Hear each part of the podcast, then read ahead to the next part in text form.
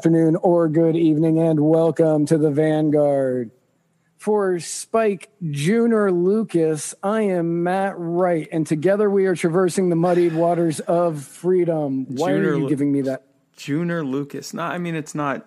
It's it works. Okay. Hey everyone. I am running really like so. no, I know. I know. You're trying your I'm best running. here. I, I am, and I actually had to find that one moments before the show because I forgot to stock up earlier. There are week. only so many rappers whose names can be tied. You would be to- surprised. Like there, I have a, I have an entire list of like anybody who's ever rapped now, thanks Nice. to Brett Robertson. Um, Yeah. Shout out to Brett Robertson for shout that. out to Robertson. Shout also, out to uh, Brett Robertson.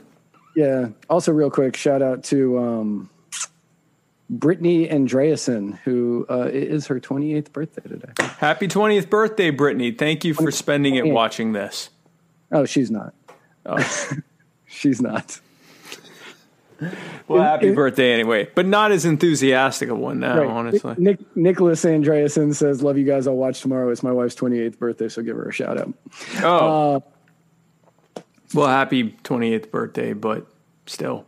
Still, you should be watching us. whatever like what i don't even care. Folks uh thanks for tuning in and uh wherever you are watching or listening to this if you haven't already be sure to like follow or subscribe. And definitely definitely be sure to subscribe to our youtube channel and hit that bell. The last thing we want is for you to miss out on a hour plus long libertarian entertainment slash news podcast and especially and your closest loved ones share it too because we don't want your closest loved ones. Give the gift of muddy waters today. Kids love it.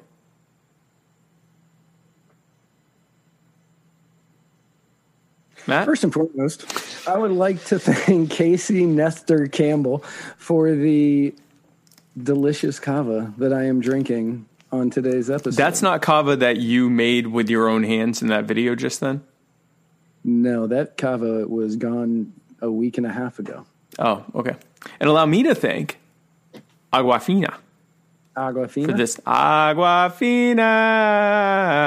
Bump, bump, bump. That's, uh, if you don't know salsa music, that's not even funny. Anyway, I'd like to thank Aguafina for, uh, for this, uh, what is this? Purified drinking water. Bulavanaka. Ulavanaka. What's funny is uh, when I went to go shoot that video, uh, I knew that we were going to be using a green screen. Yes. I literally wore this shirt to go and shoot that video. And we were getting ready to shoot. It was like five to 10 minutes right before we were getting ready to start. And yep. I looked at Adam and I said, I shouldn't have worn a green shirt, should I? And he looked at me and he goes, No. And then the guy who directed the video, this guy, uh, Stephen McKendry, he comes out and he goes, I was just thinking, you're wearing a green shirt, aren't you? And I said, Yep. And Go change. So I had to run back home. Genius. I had to run back Genius home. level stuff. That's big brain stuff. Yeah, that's big brain stuff. Like I just grabbed the muddied water shirt that I had with me. And I didn't even think like that was all I thought was muddied water shirt. Didn't even think about the color. That is, uh, well, it worked out though. Did you you at least had um you at least had something so that's good. And it went very how- well. I now know how to make kava kind of. Right. And now I know that I just need to get more muddied water shirts, which you can get from our store by visiting muddiedwatersmedia.com and hitting the old store link. hit that store link. Don't just put in muddywatersmedia.com slash store. Not anymore. No, not soon anymore. though. Soon though. Uh, this episode is brought to you by the libertarian dad bod calendar featuring the sexiest libertarian men in the that they could get to be on this calendar, including me. That was Mr. April right there. Perfect social distancing tool if you want people to stay at least six feet away from you. Uh, carry this bad boy around. Only $12, including shipping. Uh, and if you want it signed and personalized by yours truly, only $30. And again, that includes shipping. Um, and all of the proceeds go to uh, to various Libertarian Party candidates up and down the ballot. Uh, this episode is also brought to you by the Libertarian Party Waffle House Caucus, the fastest growing caucus. I don't even know if that's true anymore, but I'm still saying it is because it's my caucus. I'm the head of it, and it, you should join it. The Facebook group. Uh, Libertarian Party Waffle House Caucus. Be sure to look for that and join today. This episode is also brought to you by an actual sponsor, which is the, well, I guess the calendar is an actual sponsor, but uh, it's also brought to you by Black Organic Coffee, spelled B L V C K, because why the hell not? This is America. We spell black however we want. BLVCK organic coffee, the finest cold brewed organic coffee on the market. Be sure to go to Black Brews, B-L-V-C-K-B-R-E-W-S.com and use the checkout code MW for free shipping. This episode is also brought to you by the Jorgensen, the Jorgensen Cohen campaign. Jo Jorgensen and I are running on a platform of setting America free and taking the power out of the hands of the craven, pandering politicians and their well heeled, politically connected billionaire cronies and putting that power and that wealth and that freedom back in the hands of you, the people, where it always belonged. And this episode, of course, is brought to you by Henry McMaster, governor of South Carolina and known bitch. Known bitch. Well known for be, for being a bitch. So, s- speaking of, um, real real quick, did you get the um, the first video in topic one? You didn't do what you normally do to it to let me know that you've done it. yes, Okay, I just wanted to make sure because you didn't change what I wrote, which you normally do. yes, I don't know what you're talking about right now. Okay, cool. Why are we doing this live? Speaking of, So, because I didn't want to say it when it came time. oh, okay, okay, Speaking of pandering, yeah, awful, terrible things that politicians have done. yes. Joe Biden has selected his VP nominee. And it is personal injury attorney Chris Reynolds, attorney at Law's Bay, Kamala Harris. Kamala Harris pictured here not socially distancing with a man who is making her clearly very uncomfortable uh, is uh,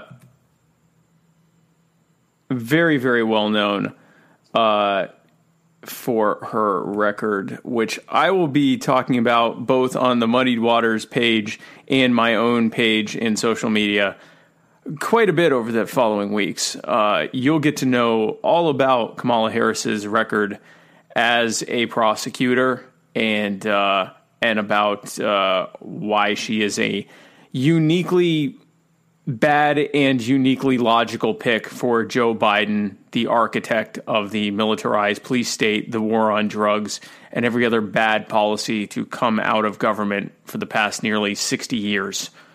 She's kind of really the only logical conclusion, uh, and it would make sense that uh, that that's who they pick. Um, it appears as though that they have to reorder uh, their convention schedule as it was uh, I guess they did a, a, little bit of a bait and switch. It was previously listed that Harris was supposed to, to supposed to uh, speak Thursday before Joe Biden, um, and the VP nominee uh, was going to be on Wednesday. Right, and a lot of people led this to uh, speculated from this that um, that meant that she was not the VP pick, and since Susan Rice was left off as well as Val Demings, they jumped up in the odds of people who may be on, uh, who may be leading the odds on who would be picked for VP. Um, but sneaky, sneaky Joe Biden uh, came out and announced that Kamala Harris would now be the VP pick, and they are just going to have to do some reordering there. And also, yep. like, I did all of these notes based on that based on that schedule. Yeah. And then literally as I finished the notes, this happened. I had to, yeah. I had to change everything. All all of it. So if just yet another terrible thing that this that this person has done to America, what she did to poor Matt. Uh, one of our uh, top fans, Jean Luc, uh, actually summed it up pretty perfectly uh, as to uh, as to how uh, to respond to this. Uh, he said, "It's official. The Democrats have put together a ticket for president for POTUS that has done more harm to minorities possibly than every hate group in the U.S. combined." And if you look at the record, that's not yeah. untrue. It's not untrue. It is pretty accurate. the The Biden Harris ticket has done more to harm minorities than any hate group could possibly hope to in their lifetime. Just between Joe Biden's 1994 crime bill uh, and Kamala Harris's record as a prosecutor, you already just between those two things, you see more substantive damage being done to communities of color and other marginalized communities than really any hate group can claim in this country. Yep. It's it's bad. Like I said, we're going to be detailing this in very, in no uncertain terms for several weeks now. Uh, for the, basically until election day, you will get to hear the story of Joe and Kamala, as well as uh, as Donald and, and, Mike as well. Uh, now, not to be deterred, uh, Joe Biden came out with a powerful defense of Senator Harris today. And I had a nurse at at uh, nurses at uh, Walter Reed Hospital who would bend down and whisper in my ear oh. and go home and get me pillows. They would make sure they'd actually, probably nothing ever taught in, uh, you can't do it in the COVID time, but they'd actually breathe in my nostrils to make me oh. move, to get, get me moving. It's, it's powerful. This reminds me, uh, whenever Paul Rudd would go on Conan, he may still do this. I'm not even sure, but he would show uh, he'd be like he'd go to promote a movie and then Conan would be like, "Okay, let's run the clip," and he showed the same clip from a movie called Mac and Me from the yes, 80s. where the, the of coming down the waterfall, yeah, or over the mountain or whatever, over the mountain or something like that. Yeah, yeah, yeah. And every time I was like, "Oh, I didn't find this. I wonder what he found." And then you start showing it, I'm like, "He got me again." Got you again. I might have to find that Mac and Me thing too because you, are right. That that was funny. Um. So, uh, speaking of victimizers, uh, Ghislaine Maxwell was nope. taken off of suicide watch this week, but is still subjected to daily searches and constant surveillance. There's no way that this is going to end poorly. No. There's none. Hey, hey, I've seen this one. I've seen this one. This is a classic. They could hear that. That's it. Yeah, it's a classic. It's it's definitely a classic. Yeah, this is. It is incredible how brazen they are with this. Like, it's, without skipping a beat, they're going to be like, Ghislaine Maxwell has killed herself in a stunning turn of events. Like, I mean, it, that wasn't a bad Cronkite there. Um, yeah, it, it's like a paint. Oh, I wasn't number. going for Cronkite, but thank you. Yeah. Uh, it's a paint by numbers on what they did with Epstein. Suicide Watch, take him off of Suicide Watch. Turn off the cameras, like cameras. I mean, it's just it's like we really are doing this again, right? Like, and they don't they don't think that anybody sees it. I don't think it's that. I think honestly, I think they know that we see it, and at this point, they're just like, screw it what are they going to do to us? Like there's we we have all the power. And again, this is what happens when you are dealing with uh, when you're dealing with um, you know people that that know that you have one of two choices and they're both terrible and they're both in on it. You lead to this type of stuff. Both Donald Trump and Joe Biden and and the, both the Democrats and the Republicans are knee deep in this, and so it they have no reason to uh, you know play around and go, oh, we had no idea because they knew. They knew that that this was going to happen, and and and they know that we know it's going to happen, and they know that you know we're just going to be like, well, that's terrible, and we hate it. Uh, I guess we got to vote for Biden to stop Trump, and I guess we got to vote for Trump to stop Biden. What what uh, downside is there um, to them doing this? And by the way, before anyone says it, yes, I do recognize that this brown is a bad color to wear with all the other brown in the background. I just kind of blend in in a similar way that Matt would have blended in with the Kava background with his green shirt. I know no one said it, but I see it. I just want you to know I see it. I would have just been a floating muddied water symbol. That would have been kind of cool, though. I know, right? Like it would have been my arms and a floating muddied water symbol. Oh, this episode is also brought to you by personal injury attorney Chris Reynolds, attorney at law. Go to chrisreynoldslaw.com if you need legal assistance in Florida. Yes. Powerful sponsorship there. Um, so, yeah, so I mean, this thing with, with Ghislaine Maxwell, I hope she's brought to justice. I hope that all of the information is released. And there, there was last week before we did our show last week there was a bunch of information that came out but we had other things that we had to talk about mm-hmm. and some of the stuff that was in there we all knew already like every, any of us that don't know that bill clinton went to pedophile island you, you probably haven't read anything about this story at all uh, i did not know apparently it's old news but i didn't know about alan dershowitz Oh wow, I didn't know that either. Yeah, no. One of the uh, one of the accusers named Alan Dershowitz um, for a bunch of stuff and said that uh, he would go there and uh, Epstein would hook him up with like two girls that were under the age of eighteen, and God. he's denying like he's coming out and denying it. But yeah, yeah. It, I mean, you know, right? Because you're not going to not deny it, but um, hopefully was, he didn't uh, do it, but that was one of the uh, big bombshells from that court or, from the uh, court unsealing. Was was Alan Dershowitz? Alan Dershowitz. Well, yeah. there you go, and he's a great defender of Trump. So and the Clintons. And he's one of those people that uh, has managed to find a way to defend Trump and the Clintons. So there you go. So that brings us to the end of the. Did you skipped one? I skipped it. That's why I'm bringing it up now. That was that. This the proceeding was the cold brew was the black organic coffee, cold brewed, caffeinated, rapid fire segment brought to you by Black Brews, B L V C K B R E W S dot com. And again, use code MW for free shipping. So, this story is there's no humorous segue into this. There's no. There's no way to talk about this. Um, oh, hey, speaking of the I forgot one of the segments. Speaking of the black cold brewed caffeinated rapid fire segment, we've got another segment in the rapid fire segment that I've forgotten about. Not to be outdone by Joe Biden in saying and doing just stupid things, just stupid, stupid things, things, on a reg- just on a regular basis. Uh, Donald Trump uh, went to the went to bat today to or earlier this week to remind people that he can also say stupid things. In this case, about the pandemic of 1918, because why not?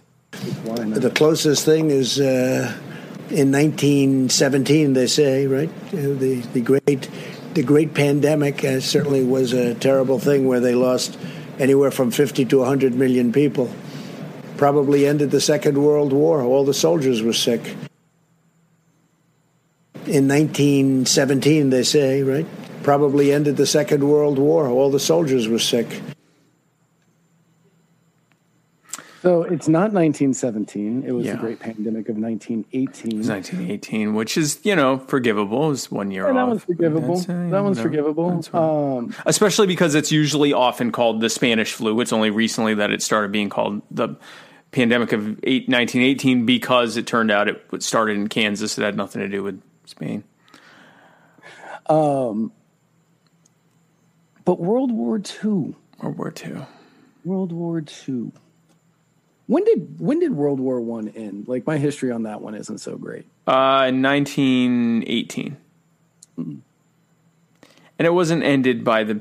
It wasn't pandemic. It was not. It was ended by an armistice because the Allied forces completely shellacked the uh, Austro-Hungarian Empire and the uh, and the Ottoman Empire.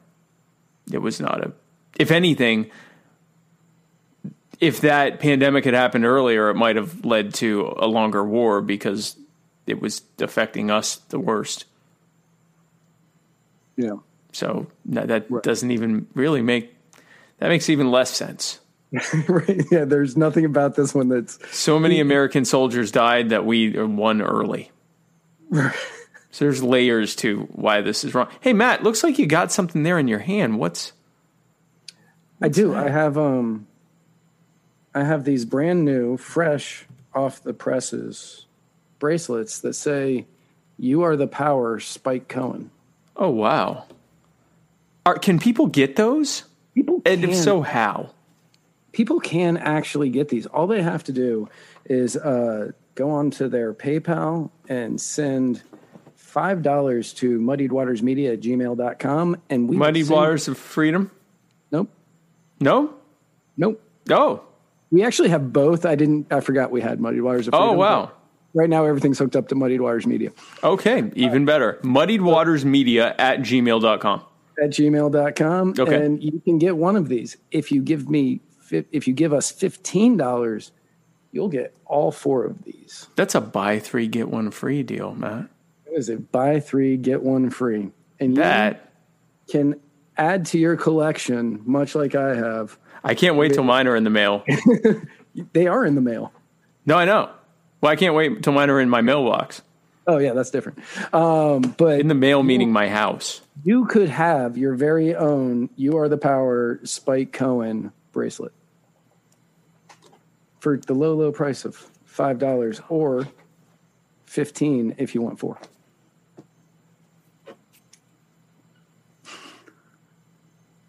In no way was that helpful. Um, so that is now the end of the cold brew of the black cold brew organic coffee, cold brewed caffeinated rapid fire segment brought to you by blackbrews.com. Use code MW for free shipping. And now we're going to talk about something that there is no humorous way to go into this. Uh, I talked about it on my social media, and uh, it's created a bit of a firestorm of people who either were not aware of this case or were fired up by this case and are happy that there is someone running for office who actually is demonstrating that they're listening to what's happening and that that these types of injustices have to end. And that is the murder of Ryan Whitaker, which to this day no one is being tried or as far as we can tell even investigated for.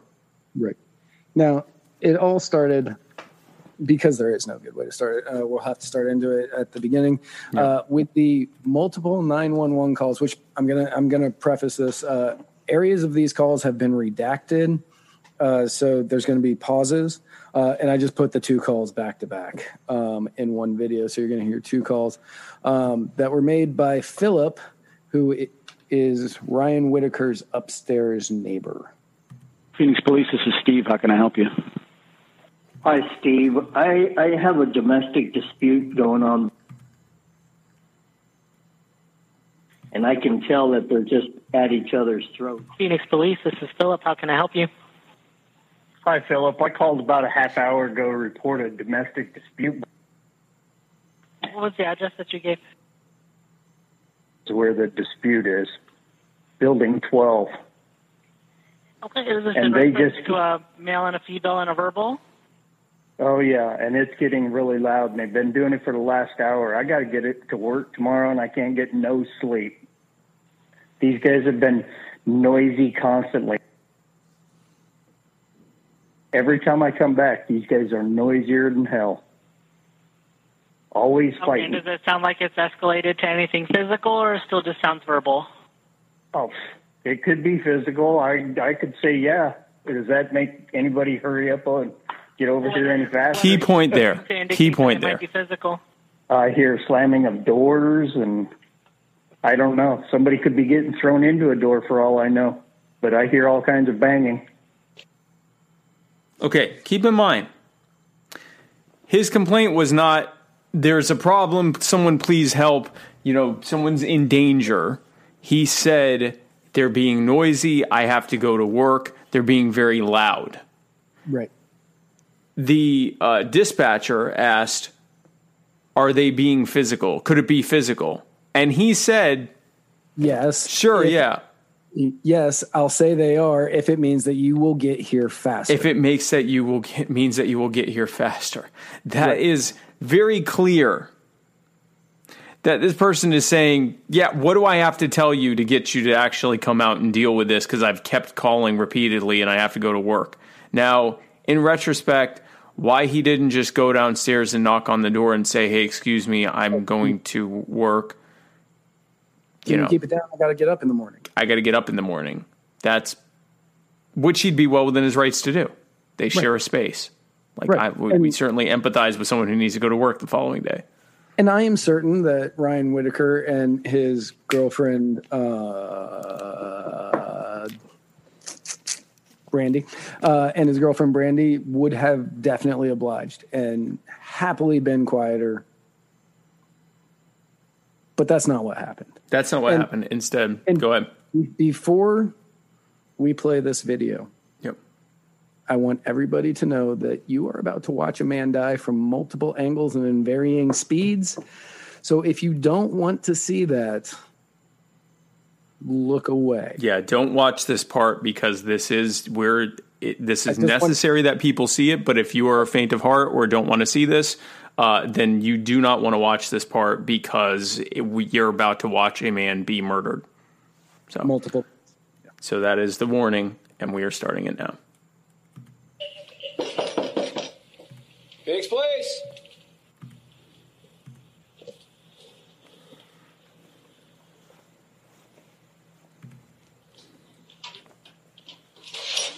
How you doing? Whoa! Put hands! Hands! Hands!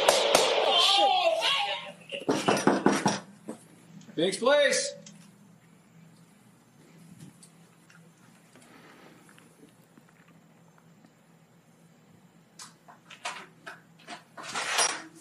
How you doing? Whoa! Put Whoa. Put your hand down!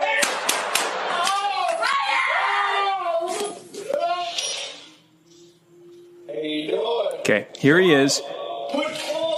They were away from the viewfinder, so he had no idea who was coming out. He puts his gun down, he has his hands up, and they kill him.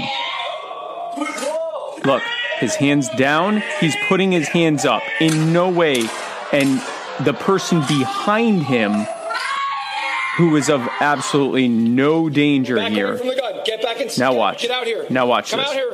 Come out. I'm not going to shoot you. Come out here. Now they're going to gaslight her, having just watched her boyfriend get murdered. Get down on your knees. Get down on your knees. Just get down. Just get down. Relax.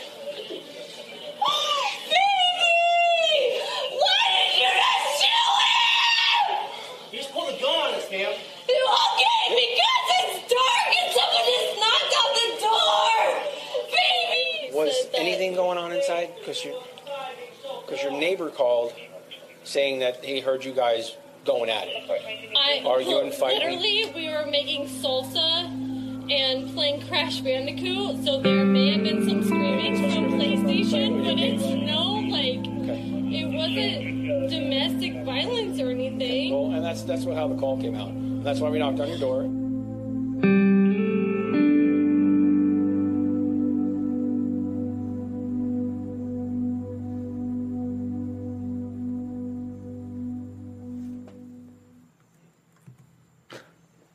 We watched it. We just saw what happened from two angles in slow motion. Right.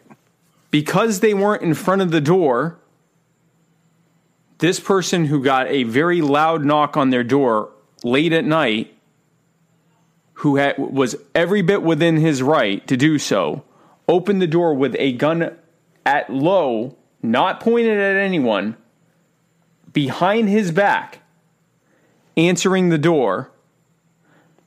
They say, Show your hands. He drops the gun, puts his hands up, and they kill him anyway. Then, when his girlfriend comes out, they lie and say that he went after them and pulled a gun on them. And we have the video showing that he didn't do anything of the sort and that there was actually a good solid one or two seconds of them seeing what was happening in front of them. This was not some split second thing where he came out with a gun and, and they reacted quickly. He was in the process of surrendering, and the person behind him on the ground. he, was, going to getting the ground. on the ground, and the cop behind him murdered him. Yes. And that officer's name is Jeff Cook for anybody who's interested. The other one's name is John Ferragamo. Um, and as of this time, as we said earlier, there have been no charges and no arrests, no investigation into this. Yep. There's been no warrant. We don't. Well, it, it's possible there's been an investigation started, uh, but there has been no uh, warrants issued. Which means if there is an investigation, they're slow walking the hell out of this thing because they can. Right. And uh, Bry Guy on Facebook says anyone can say it's the cops. Yes, anybody can say it's the cops. That is absolutely correct. If somebody, Yep. if I'm want to do harm to somebody, which I don't, but if I wanted to do harm to somebody and I pounded on their door at two thirty, I would one hundred percent say I'm the police and step off to the side Yep. because people will come out for that. Yep. Yep. What yep. Ryan Whitaker did was try to protect himself. And when the moment he saw that it was the police, he drops the gun, puts his hands up, and goes to surrender towards the cop that he saw. Because when he came out, you saw him looking uh, right at Ferragamo. And so he surrendered facing him. And that was when Jeff Cook put two or three into his back. Yep. There's no understating. There's no overstating what happened here. No. Because we watched it. We watched it happen. So, yes, they deserve a fair trial and due process and everything else, but it's looking like they might not get that. They might just get what we often see when police officers are murdering people on camera. And for those who want to say, well, you know, uh, last second decision, what would you do? Here's what I would do not murder him. And if I did, even if it was a big mix up, if there was picture evidence, video evidence that I knocked on someone's door, they came out, and while putting their gun down, I shot them in the back multiple times. I would be in jail right now, and I would be facing, at the very least, some kind of manslaughter charge or lesser murder charge. And their neighbor, Philip, he called the police because uh, Ryan and his girlfriend Brandy were playing Crash Bandicoot and making salsa. Yep. Yep. And again, in the video, in in in that nine one one call that you heard, he just said, "Yeah, sure, it could be physical." Just He so just- get here faster. Yep. He just if you'll get here faster, sure. And now there was a full video, uh, according to azcentral.com, in the full video, which may not have been released to the public. Um, It was, but I couldn't find an un like I couldn't find an unedited Okay. version of it. So Okay. I couldn't find a good copy. Uh, John Ferragamo, who is the cop who didn't shoot him, correct? The one he was facing? Correct, yeah. Cook, Uh, Cook, could be heard saying, um, Did you like all that helpful info we got from our complainant? Uh, I'm just going to say yes. He, so he's mocking the caller. I'm just Right. going to say yes to all the questions to get the officers here faster. They knew that this was a garbage call. they 100% knew this was a garbage call. they knew that this was utter garbage and they were in a defensive posture that allowed them to not be in any danger by a man who came out again within every right that he had in Arizona to come out and with a gun behind his back and then realizing he was dealing with police officers immediately put it down. And then about a second and a half later as he's putting it down and putting his hands in the air cop decided to kill him anyway. Jeff Cook shot shot him three times. Two, I think it says two times in the back, but he definitely pulled the trigger. I, I think yeah i think it was three times. Um everything killing- I read said he shot him twice in the back, but I know he fired three. I've seen that video. yeah I, I yeah I, I believe it was three times and i, I don't want to watch it again No, I don't um this was Uh, a this was a murder and when i say this was a murder any one of us who did this we would be in jail right now awaiting trial Now, I will say that uh, there is unedited ver- uh, unedited footage of Ferragamo, like, but they block off a lot of things, so it, it didn't look. You wouldn't have gotten the full impact of the video as you did with that one. Yep. But, and that's the one where it said, uh, "Did you like all the helpful info we got from our complainant?" Yeah. Cook, Jeff Cook did not have unedited body camera footage released. Yeah. The guy who shot him, we only got a bit of it, which means they're hiding something. Because we got the unedited footage from the other police officer. And we got the footage of him actually shooting Ryan. We just don't have whatever happened. Was it before or after that? Or I guess before and after that. Yeah, before and after. Yeah. Yeah, we don't know what happened before and after. I'm guessing it's a lot of after. Yeah. I'm guessing it's a lot of after, maybe a little before, that demonstrated that he didn't think even, and it probably is a lot of after, him demonstrating that uh, he did not think that this person was a threat. because in what I was in what I was reading when I was doing the um, show notes on this, um, when Ferragamo says, "Did you like all that helpful info we got from our complainant?" and I'm just going to say yes to all the questions to get the officers here faster. Uh, Cook was responding. Cook was responding to these um questions and to these comments, but you couldn't understand. You can't hear what he's saying. Ferragamo, so you don't know what he's saying. But So- in his in his uh, body cam, you might be able to hear what he was saying. Oh, you'll definitely you you would definitely be able to hear it, which is why they aren't releasing it. So what they'll probably do is release this like a year, year and a half, two years from now, which is what recently happened with another case uh, of officers killing someone under uh, pretty shady uh, uh, circumstances, and that's a common thing. They they investigate themselves, find that they did nothing wrong, and then they release the evidence showing they did quite a bit wrong. Long enough afterwards for people to go, oh well, you know that's an old case. We just have to move on and hold them accountable in the future. Oh, and they won't be held accountable uh, because of thanks to qualified immunity, unless these officers are actually prosecuted and convicted. It is almost certain that uh, Brandy and the uh, the family of Ryan Whitaker will not be able to sue either these officers or the uh, the police department. And this isn't the first case this year where somebody has either called in a um, oh I'm blanking where you check up the checkup thing. Yeah, wellness visit. Yeah, yeah, Yeah, wellness visit. Um, where somebody's Or- called in a well- wellness check. Yeah, yeah. Wellness check. That's it. Uh, where somebody's called in a wellness check and somebody has ended up uh, getting shot by the police, or that somebody this is somebody called on a noise complaint that they acted was so much worse than a noise complaint because they had to wake up in the morning and they just wanted the cops to get there, and because of that, somebody is dead. Yep. And uh, Matt Bain uh, in the comments says uh, OG vid. I'm not sure if that was a misspelling, but OG had them struggling to find the apartment and clearly aggravated and already had guns drawn before even figuring out why or where. So these cops were angry and looks like they took it out on someone when they thought they might have cover. And again, I guarantee you the reason that that footage hasn't been released is because it's them saying that. But we don't know. We don't know what's on that. But here's what we do know.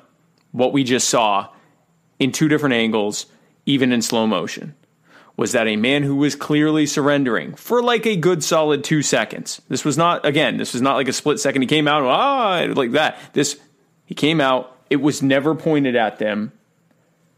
He No, put his hand up. He's down. dropping the gun, Had it down, already going down, moved down. and they shot him anyway. And then they lied to his girlfriend. He came after us with a gun. No, actually, you came after him with guns. That was his home. He pulled Uh, a gun on us, ma'am. No, he didn't. Yeah, no, they didn't. he- no, no, he didn't. And yeah, here is the problem. And we talk about this a lot on the show. Don't call the police on people unless you think you know for certain that th- someone's life is potentially in danger. Do not call the police unless you are okay with the person that you are calling the police on being killed. Stop doing it. Stop doing it. Most police officers are not trained to de escalate or to deal with nonviolent situations. Often they are trained to escalate. Stop calling the police. If you have a problem with your neighbor being loud, go talk to them. Stop calling the police. This is what happens when you call the police on something that the police aren't needed for.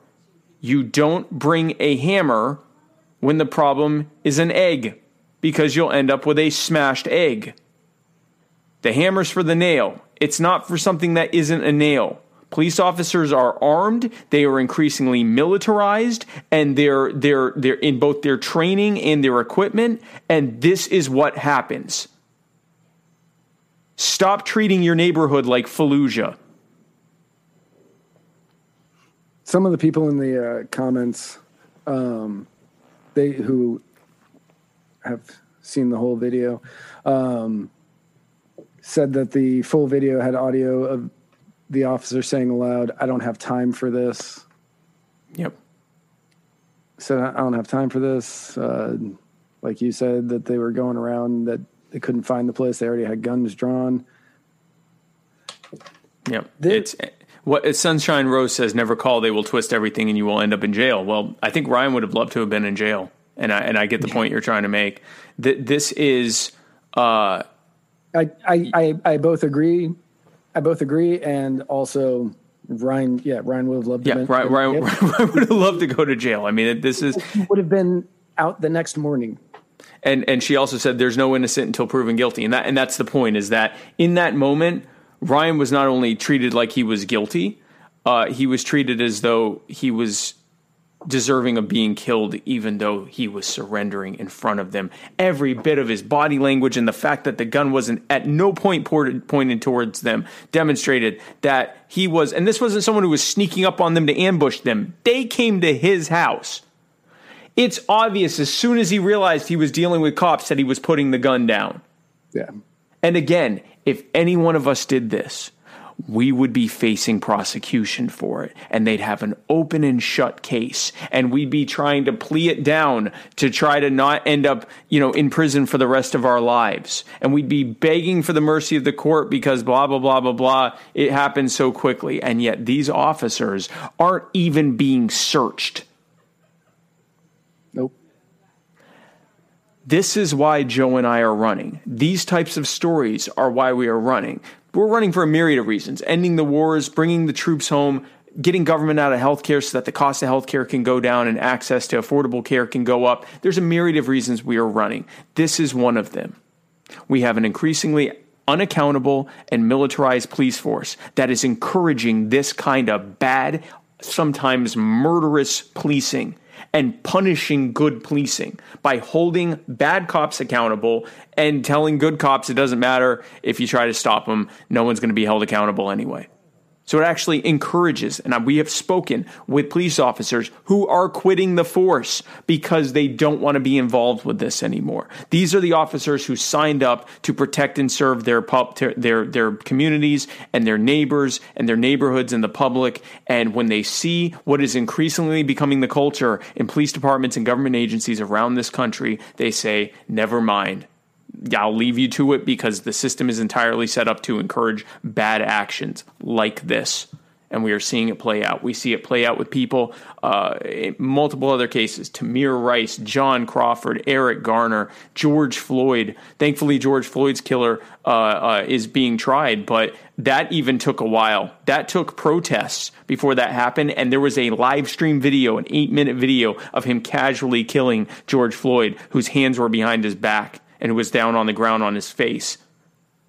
This is what happens when the people who are given the authority to enforce laws over using whatever level of violence is necessary to achieve your compliance are also allowed to not be held accountable when they abuse that power and that authority. And that will end with the election of Jo Jorgensen. Do you remember so, um, the name of the judge we talked about last week? I don't remember the name, but I know the one we're talking about. Yeah. Right. Um, Clar- I think was it Clarence or no? Yes. I think so. But anyway, yes. So it was a judge that had a terrible case in front of him and basically said, I have to give you qualified immunity because that's the precedent, but that needs to end because this officer was wrong. Right. This officer was wrong. And he wrote a scathing, yeah, scathing opinion and sent it off to the Supreme Court saying, this needs to change and this needs to change now. And it was brutal to read. Yep. because it was heartbreaking as it just went through person after person after person after person who more or less all of them were murdered by police and all of them got off because of qualified immunity. Because of qualified immunity.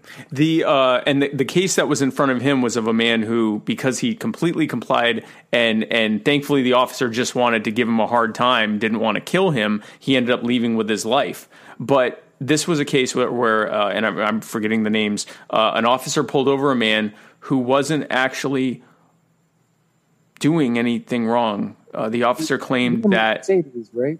Yeah, he was in a Mercedes. Uh, he was a, a, black man in his 40s who was in a Mercedes, and the officer pulled him over, claiming that his uh, that his uh, uh, license plate was obstructed or some absurd thing, even though in the footage it was obvious that it was not obstructed. He pulled him over for no reason because he was a black guy in a Mercedes and he wanted to give him a hard time, and he thought he had some kind of uh, you know hunch that he was doing something wrong, or he just wanted to give him a hard time and didn't even think anything was wrong. And what he did was he searched the man's car uh, himself. Couldn't find anything. He lied to the uh, to to the man that he pulled. I wish I could remember names here. He lied to the man he pulled over and said that he had a, that they had a hot tip that he was he had cocaine or something like that. And they said, you know, uh, so I'm gonna you know I'm gonna search your car. The, the, the man let them let him search the car. He found nothing. He actually ripped the car apart, brought in a canine, took off like bumpers and fenders, and then when nothing was found, he left them there on the side of the road to put his car back together and drive off.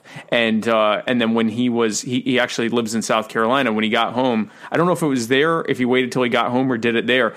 The officer did like five thousand dollars in damage to his vehicle.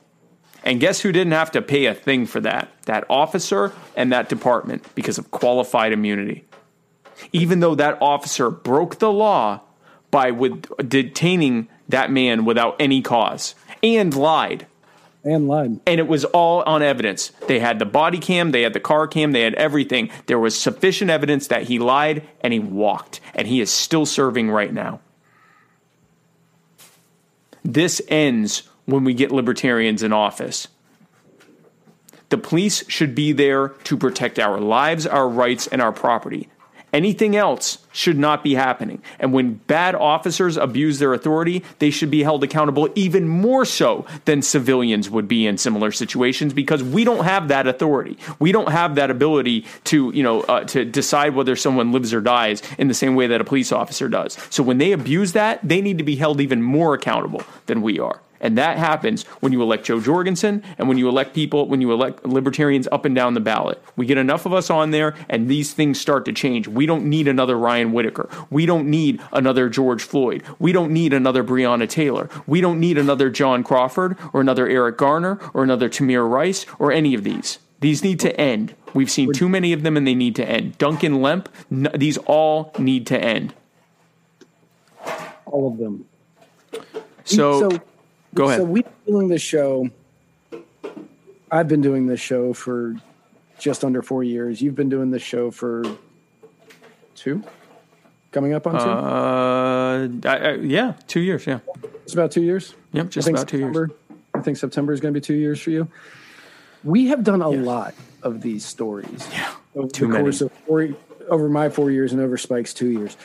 We have done a lot of these stories and every time they they don't get easier. They never get easier to do because every time they suck and they hurt and they just eat you on the inside that this is happening.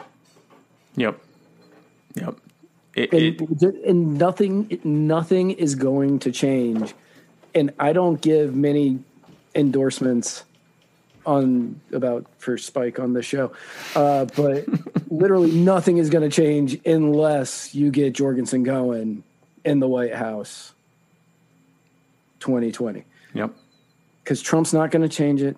Biden's not going to change it. Joe Biden just demonstrated what you're going to get. You're going to get female blackface on the same bad policies that have led to so many count, uh, countless number of egregious violations of our rights up to and including murder like what we just saw as well as you know countless examples of everyone, but eh, but even disproportionately higher on the most marginalized among us. That is what you were going to get. Joe Biden selecting Kamala Harris is the VP pick equivalent of Nancy Pelosi putting on a kente cloth and kneeling in the lobby of the of the of the Capitol building and saying all you know Black Lives Matter, and then doing absolutely nothing to change the policies or the systems that are in place that allow that infringement on the lives of, of people of, of all colors and, and again most disproportionately against marginalized communities but against all of us. It needs to end. And it's not going to end with this performative wokeness garbage. It's going to end with actual concrete policy changes that will reduce and decentralize the state's power and take the hands of, of, of the, the power and the decision making and the wealth and the freedom and the decision making out of the federal government who has created this system and putting it back in the hands of the communities and the people where it always belonged. It is not going to come from Republicrats. It is going to come from an across the board change at the electoral level. Not just for Jo and I, but for libertarians running up and down. We just saw, you know how how we, they made sure another Breonna Taylor's not going to happen? The Louisville City Council had to pass a resolution ending no knock raids and making them illegal. And it's great that that happened. It was Republicans and Democrats who did that, and they did it unanimously. But it took someone being murdered for it to happen. When you elect libertarians, they don't wait for someone to get murdered for these things to happen because they already knew it was a problem, and they aren't waiting for it to be focus group tested and poll tested before they do it. So that brings us to uh, our next segment. Go ahead. I got to get up real quick because I left my phone charging, but I have to ask somebody a question. Okay. Well, that brings us to our next segment, which is the personal injury attorney, Chris Reynolds, attorney at law, anchor call in moment, where uh, you can go to anchor.fm slash muddied waters any day of the week, any time of day, and uh, press that message button, and you can leave us a message and uh, and ask us any kind of question or concern or anything you want, and we will answer it right here in this segment. Uh, there's also a button where you can make a donation. If you want to make a donation, we certainly won't stop you, but you don't have to make a donation to leave a message, at least not yet. Also, uh, if anybody wants these bracelets in the PayPal, make sure you leave your address. Yes. I know where to send it. So if um, Jacob Joseph Blyes. I think I'm 95% certain we're friends on Facebook, man. Uh, just send me your address in the messenger. And if we aren't friends, send it to me anyway. I'm certain you can find me. And uh, I will ship these out to you as soon as possible. Yes please give us your address and thank you for your order. Ryan Bedford in the comments left the website for Thomas Queter, who's running for uh, New York's 57, 52nd district. And I met I met Tom uh, at the uh, Libertarian Party convention in Orlando, and he's a solid stand up guy, and uh, he would be perfect for that role. Yeah, Tom, Tom is a great guy, and uh, I endorse him wholeheartedly. Yeah, he's a he is fantastic. So, uh, do you want to do our email question first, or do you want to do the the phone call the the call questions and then? Let's do the email question first. Okay, and then um, we'll go to the Anchor FM. Okay. Uh, Seth Thomas Benton says, "Just find guy on left on Facebook." Don't do that. Um, so uh, first, we're going to read a, an email that came in, um, and thank you all for leaving emails, but also some of these emails, man, that's yeah. Some of these emails are very difficult to read. You're better speaking them. I'm not naming names. No, some of them. And Shane, who got his email on, he's not one of those people. No, no, no. He's definitely he's he he, he did it he did the thing. So here's Shane's question. Hey guys, I recently had a discussion with a friend about patent laws. The idea that someone could own an idea seems absurd to me, but my friend insists that it protects smaller companies from being ripped off and put out of business by larger ones. I've heard you talk about ending pharmaceutical patents and was curious if you'd have a similar stance on all other patents as well. If so, how would larger companies be stopped from ripping off their smaller comp- competitors. Thanks, Shane. That's actually an excellent question, Shane.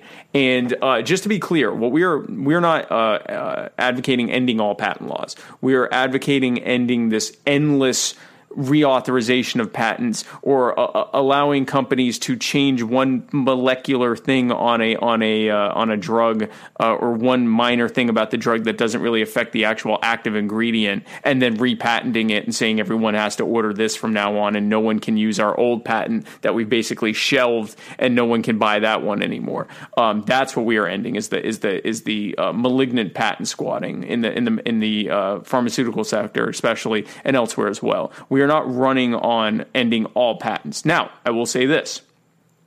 The from a philosophical standpoint, the most logical interpretation of libertarianism is that there is no such thing as intellectual property. When it, uh, for example, a patent or a trademark or a copyright, and here is why.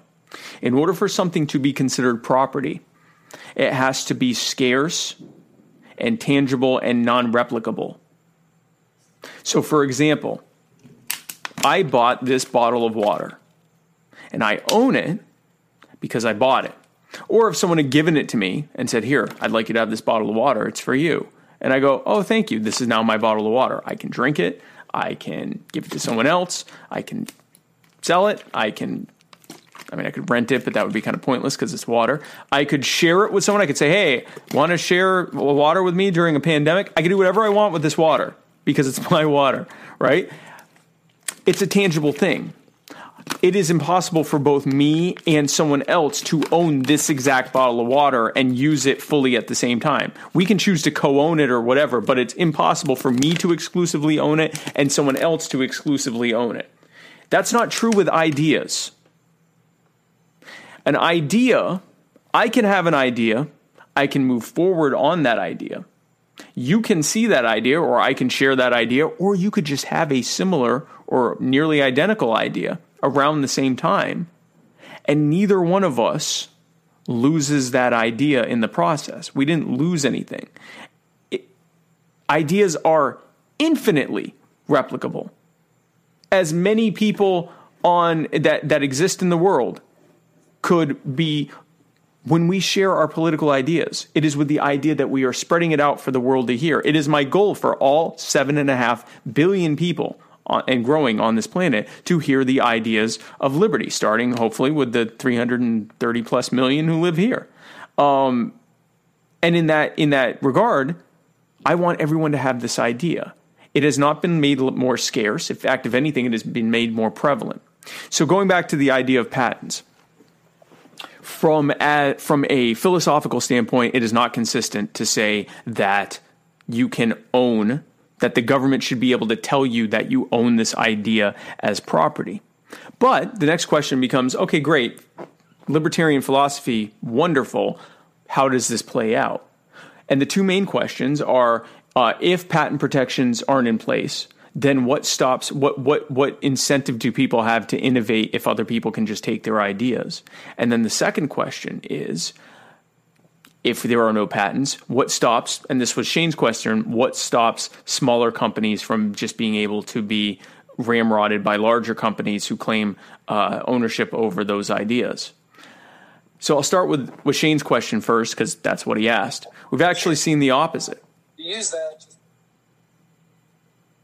We've actually seen the opposite. We've seen where uh, large companies have entire divisions that do nothing but create patents for the for the sole purpose of squatting on them. And so they have people who just come up with ideas all day long everything from the shape of a phone to the brightness of a screen and all sorts of other stuff. Things that sound and, and, and would sound absurd when you when you lay them out. Harley has the the patent harley davidson has the patent on a specific color of orange and on a specific tone of sound that their engines make. Things that are are are you know beyond uh, not even close to being tangible. And they have all of these things that they put out and then they often, at least with Harley, they're using it. But like with companies like Apple and Google and Facebook and or uh, Alphabet, who is actually the the uh, umbrella that Google is a part of, um, they just sit on them.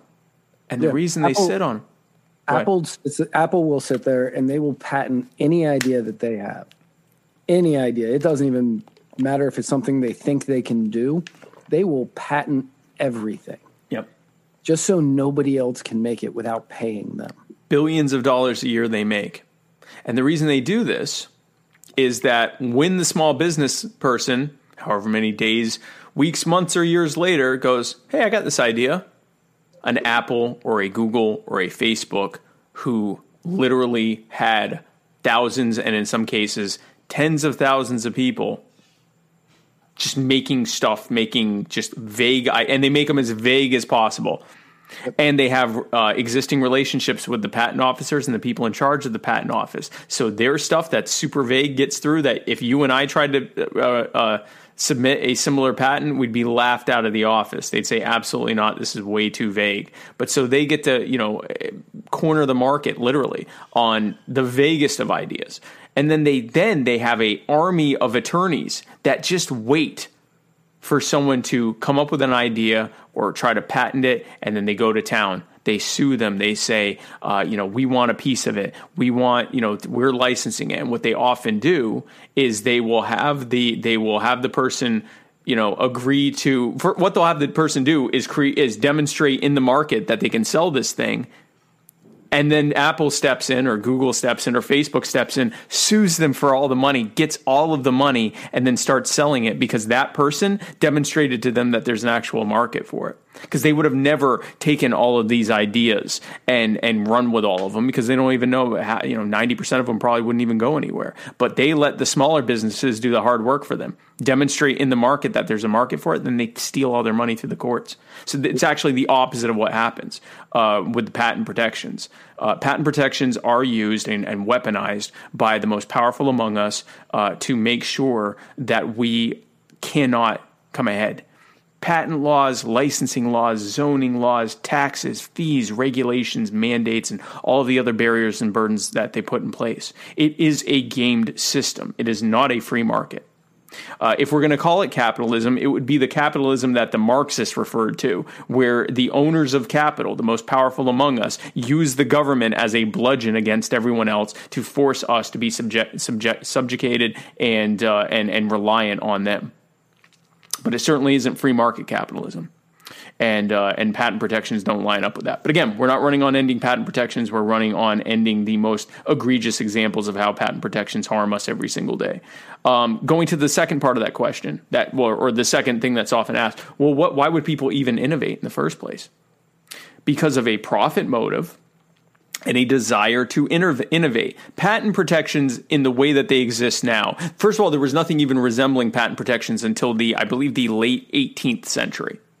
And what as they exist now is actually a 20th century innovation this idea that every single idea that just the fact that you were the first one to bring it to market isn't enough you actually have to have a patent to be able to that's a that's a largely i think even post world war ii but definitely post world war one idea um, so that is a relatively recent phenomenon well no one can argue that we didn't see massive innovation prior to the existence or weaponization of patents. And in fact, if anything, we often have seen the opposite. Because now what happens again is that the people in charge have a vested interest in not innovating because innovation costs research and development dollars. Instead, they use the existing things that they already have, the existing technologies, the existing pharmaceuticals, the existing products, and so forth. They just keep jacking up the price because they have the market cornered on who can make it. And they already have the other stuff written out as vague ideas that are patent protected several times over. And if someone tries to come out and innovate with a newer idea, they go, aha, that sounds exactly like the thing we patented six months ago. This vague idea that, again, none of us would be able to get through the patent office, but because those companies have very good relationships with the people in the patent office and the politicians who appoint them, they get favorable treatment in that system. It is not a level playing field, not even close. It's not even moderately close to a uh, even playing field. So that's the question on patents. So, so Thomas Benton said, uh, "Sounds like personal injury attorney Chris Reynolds needs to go into patent law," and I'm going to tell you why he won't, because I know this answer. Uh, with patent law, you bill by the hour. With personal injury law, you get a percentage of the settlement so he doesn't have to keep hours, and it's just easier. Plus, it would take his soul away. It, Yeah, they would take his soul away. You'd actually lose your immortal soul. I'm, Uh, I am super excited though because we actually have a call from personal injury attorney Chris Reynolds. do we really? Because it's been a while. It has been a while. I'm super excited. He texted me let me know he left one. I didn't even listen to it. I have no idea what. I, yeah, I, I haven't listened to it either, but I'm really excited because we, we originally named it. Well, we named it because he helped sponsors the show, but we named it because this was was for a while. He for a long time he was the only one who would leave messages, and we'd have an occasional other person, and now it's the opposite. We don't even get to hear from them anymore. So this is really cool. So that'll be the last one. Um, we'll end on a on a bang there. So our first question comes from Selena Stewart. I want to know what your thoughts are on libertarian Twitter and how awesome it was on Saturday and just in general what your thoughts are about that. Do you have any shout outs or even any ideas for us to keep the momentum going? I think you're she's referring to the no no libertarian with fewer than one k. Oh, I thought she was talking about the letter speak. Oh, you're right. That well, it could be either of those, honestly. Yeah, it could be either. Yeah, it's either the no libertarian under a thousand. but no, she said on this weekend, right? Yeah. So that was the letter speak thing. Yeah, that was awesome. No, it was amazing. Uh, I think it got up to number eleven. I, hashtag letter speak got up to number eleven on uh, on Twitter, and it, at one point it was number one on on politics for uh, politically Oh, related on Twitter. Yeah, it was very briefly, and then it stayed number two for a very long time. Um, yeah, Let Her Speak was a, a great proof of concept, and, and it was at the grassroots level. Let Her Speak did not start with the Jorgensen Cohen campaign. We obviously have been promoting it, helping promote it, but that was a grassroots thing. I remember being in uh, in Peoria, Illinois, and having uh, some folks coming up to me from Indiana and said, "We're here with the Let Her Speak convoy," and I said, "That's awesome." What's that? And they're and they're like, you haven't heard of it? And I'm like, no, I haven't. And at that point, it was like I think uh, fifty or sixty locations that they were planning this convoy that happened this past weekend. And uh, by the time it was all said and done, they had convoys in every single of the fifty states, including Alaska and Hawaii. And there were over 180 well attended convoys across the country. Uh, people where they basically decorated their cars and went out and waved signs. And uh, it was incredibly powerful and we got a, a, ton of momentum on social media as well. It's been reflected in our in our our growing uh, exponentially growing reach on social media uh, for both Jo's social media and mine as well. Uh, and then uh, then there was and i forget who started it but it was actually kind of piggybacking off of that was the idea that no libertarian on twitter should have fewer than a thousand followers and so by the way muddy waters media Twitter dot at, twi- muddied, at, muddied underscore waters at muddied underscore waters. Be sure to follow us. Hashtag uh, no muddied under a thousand uh, under a thousand and yep. uh, and also uh, subscribe to our YouTube uh, youtube.com slash muddy waters media and uh, hit that bell. But no, it was fantastic. I thought it was really inspiring, and it just goes to show. I, I've heard over and over again on this campaign from people who have been around since the beginning of the Libertarian Party who have said, I've never seen this much excitement and momentum um, for the, not just for Jo and me, but for the entire Libertarian Party and ticket. And uh, a lot of people are very excited about where things are headed. And the second part of her question, I think, was how do we keep, how do we keep that momentum going? And honestly, that is 100% up to each and every voter, each and yep. every libertarian who plans on getting on social media. That is up to them in order to continue to push, in order to continue to tweet, to continue to uh, Facebook, I don't know, post, uh, to find the issue that you care about the most and just push it and just continue to push it. Push the videos of Spike, push the videos of Jo, push whatever it is out there that you think uh, will catch because that is the only way to truly keep that fire going. We just keep plugging away. This is a, I say it often, this is a grassroots uh, army for human liberty that is fighting for a world set free in our time. And I believe our time is now. And I'm seeing it day by day. Uh, it is a growing movement. Now, uh, I'm seeing this on the Facebook and I believe on the YouTube as well. Um, drop your uh, your your Twitter handles here and do it on the Periscope too. Drop your Twitter handles and uh, everyone go check out each other's Twitter handles when this show is over. Do not get off this show to go check out Twitter handles. When this show is over, go check out all these Twitter handles that everyone's dropping. And uh, if you like what you see on there, and you probably will because we're we're libertarians here, uh, you know, give give you know give some subscriptions and follows out there. And uh, that that's that's the short answer of how we can do it. We just got to keep plugging away. Um, so next question is from, uh, and I hope I'm saying this correctly, Anson Jones. He actually has two questions. This is his first one. Good evening, Spike. Do you have any future cabinet picks? If so, could you elaborate on who and why? Thank you. Uh, It's a great question. I defer to Jo on it, and I don't want to. You know, I, I've I've heard some you know things that uh, people that she would like and and, and so forth, but I, I don't want to. I don't want to uh, put that out there prematurely, and I and I would defer to her on who she would pick. the The long and the short of it is, it's going to be people who recognize that the role of government, the federal government, should be much smaller and should be well uh, well regulated and kept within the fairly strict boundaries of what were intended within the the the, the enumerated powers. Um, so, but in terms of specific people, I defer to Jo on that. Here is Real quick before you do the next one, Meg Jones. How do we combat the wasted vote narrative? I've so I have been doing libertarian activism seven years now, Yeah. seven or eight years, something like that. And I've gone out and I've knocked doors, and that has been a question in which I have been asked countless times, like, well, it's a wasted vote. You know, what are you going to do? It's a wasted vote. And my response to that has been and always will be I find it to be a wasted vote if I'm voting for somebody that I don't believe in as opposed to somebody that I actually agree with. Yep. If I'm picking between two piles of crap, that is a wasted vote. When instead I can vote for somebody that I that I believe in, that I think can do the job, that I think will be good for the country, that will be good for uh, every that will just be good. Most of the races that I did were for like the local, so like I was about to say Right, right, right. I'm like, oh, I don't know, um, but that is that is the way to handle it. You say it's a wasted vote when you are forced to pick between two people that you don't believe in.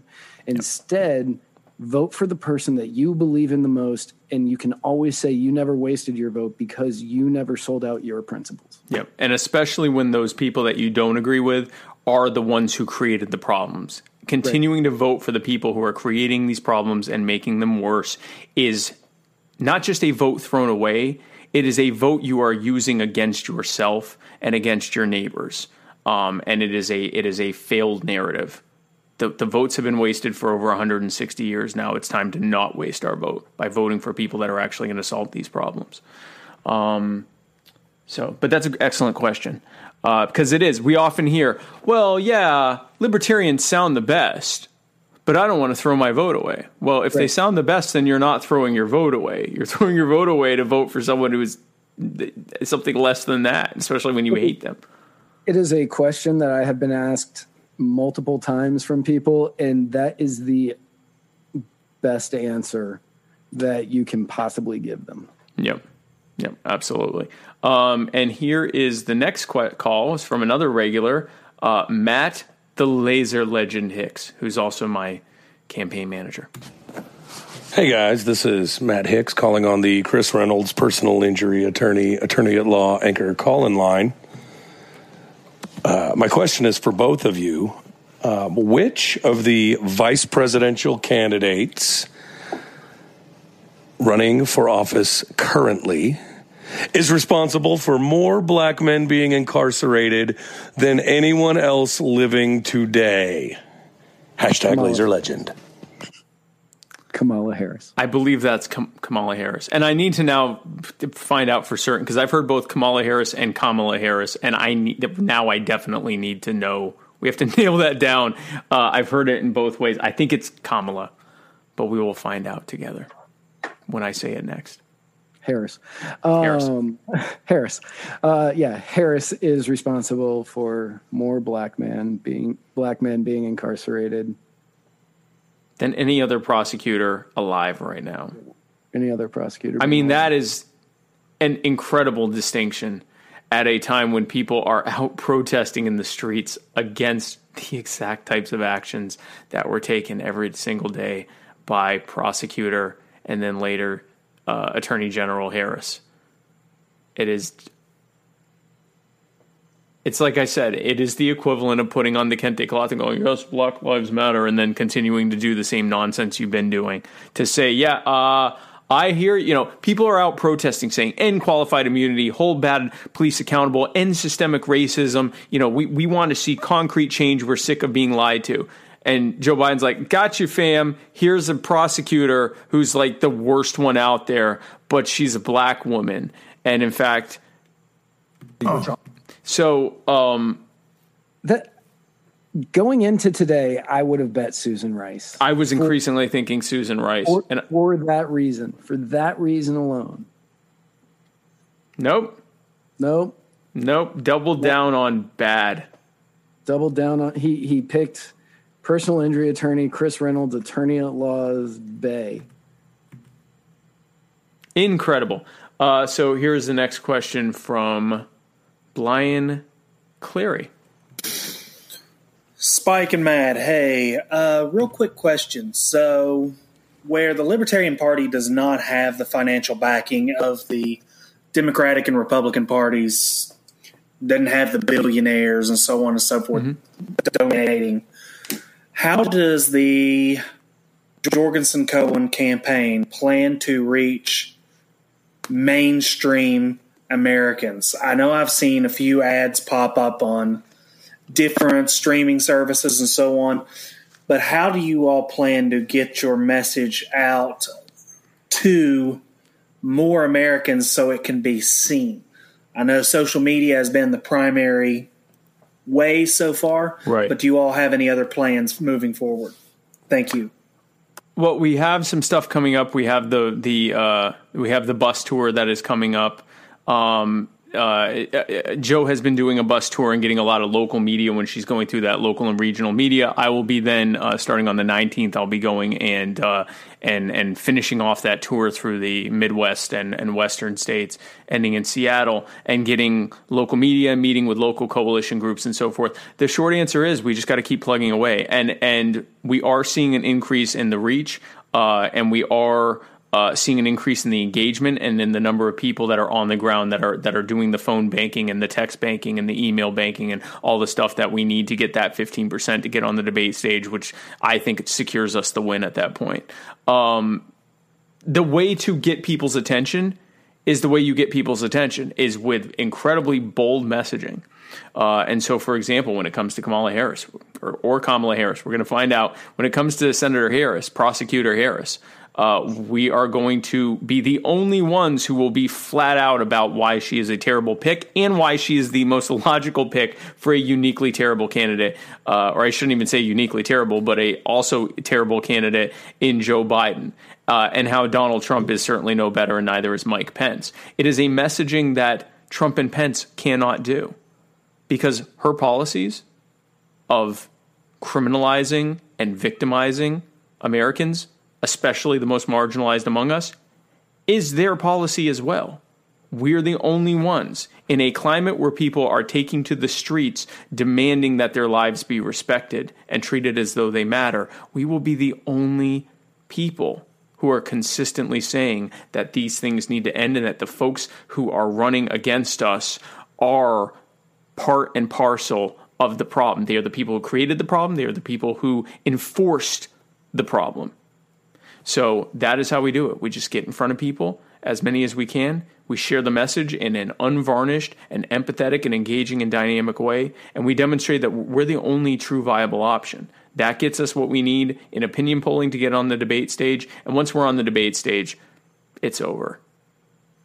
Mike Pence and Prosecutor Harris have nothing for me. Donald Trump and Joe Biden have nothing for Jo Jorgensen that will be the end of that. That will begin the narrative of don't throw your vote away voting for Joe Biden and Donald Trump. Excuse me. Um, yeah. And so here is our next question from Alex, uh, either Boyer or Boyer. I don't know.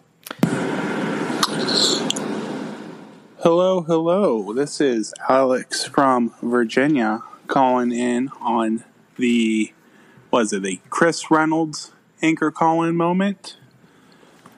He tried. Question for got close. Matt and Spike. Rick He wasn't Rosh wrong. Hashanah. He wasn't wrong. He wasn't wrong. Like he was not wrong. It wasn't the Chris whole- Reynolds- It is wasn't the whole thing. Right. It just even Matt Hicks gets it wrong. It was the he he at least said he said the Chris Reynolds anchor call-in moment. That's not incorrect And brevity being, you know, the key to any good story. to any good story. That's probably the thing we should have named it, but the personal injury attorney Chris Reynolds attorney at law anchor call-in moment just rolls right off. It rolls off the tongue. It's it's you. you we couldn't right not we couldn't not say that. But he's right. This is the Chris Reynolds anchor, Anchor call-in call-in. moment. Rick Rosh Hashanah Cohen. Where did Rosh wait, Hashanah wait. Cohen Matt and Hold on, I missed this. Rick Hold on. Matt and or Matt and Spike Rick Rosh Hashanah Cohen. Where do you stand on the minting of pennies and nickels, and what will you do to get rid of it and move to an Ethereum based economy? Rick Rosh Hashanah.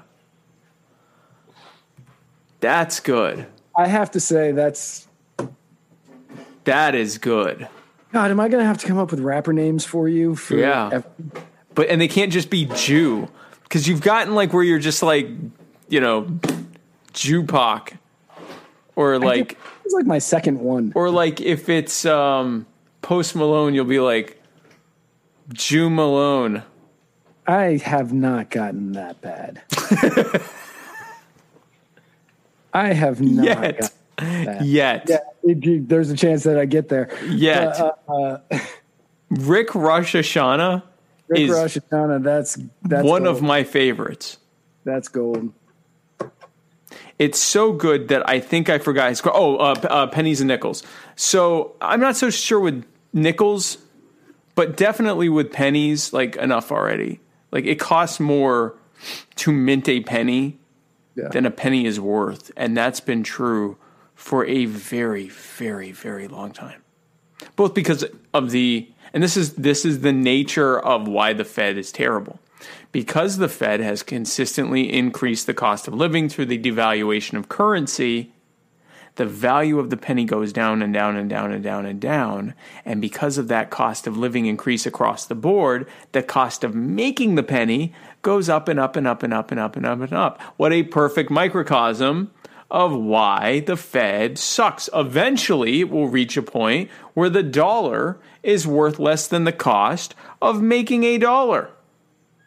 And eventually, it will be where the cost of making a $5 bill is less than the value of the blah, blah, blah. Okay? This is where we're headed. By the way, that's part of the reason why they're pushing for a cashless economy. Yes, it's so that they can more easily track your every single move, but it's also because it reduces their cost of having to print out money that's actually worth less than the cost of making it. So, how do we switch to a you you you mentioned Ethereum. I certainly like Ethereum. Uh, all disclosure, I do have some Ethereum. Lost it in a tragic uh, Computer crash. wa- wallet, crypto wallet. I forgot my password sea. to my crypto wallet. at sea, on the on my boat. Very sad. The stored password on my phone sank. Sank. That's I lost the password on my on my boat.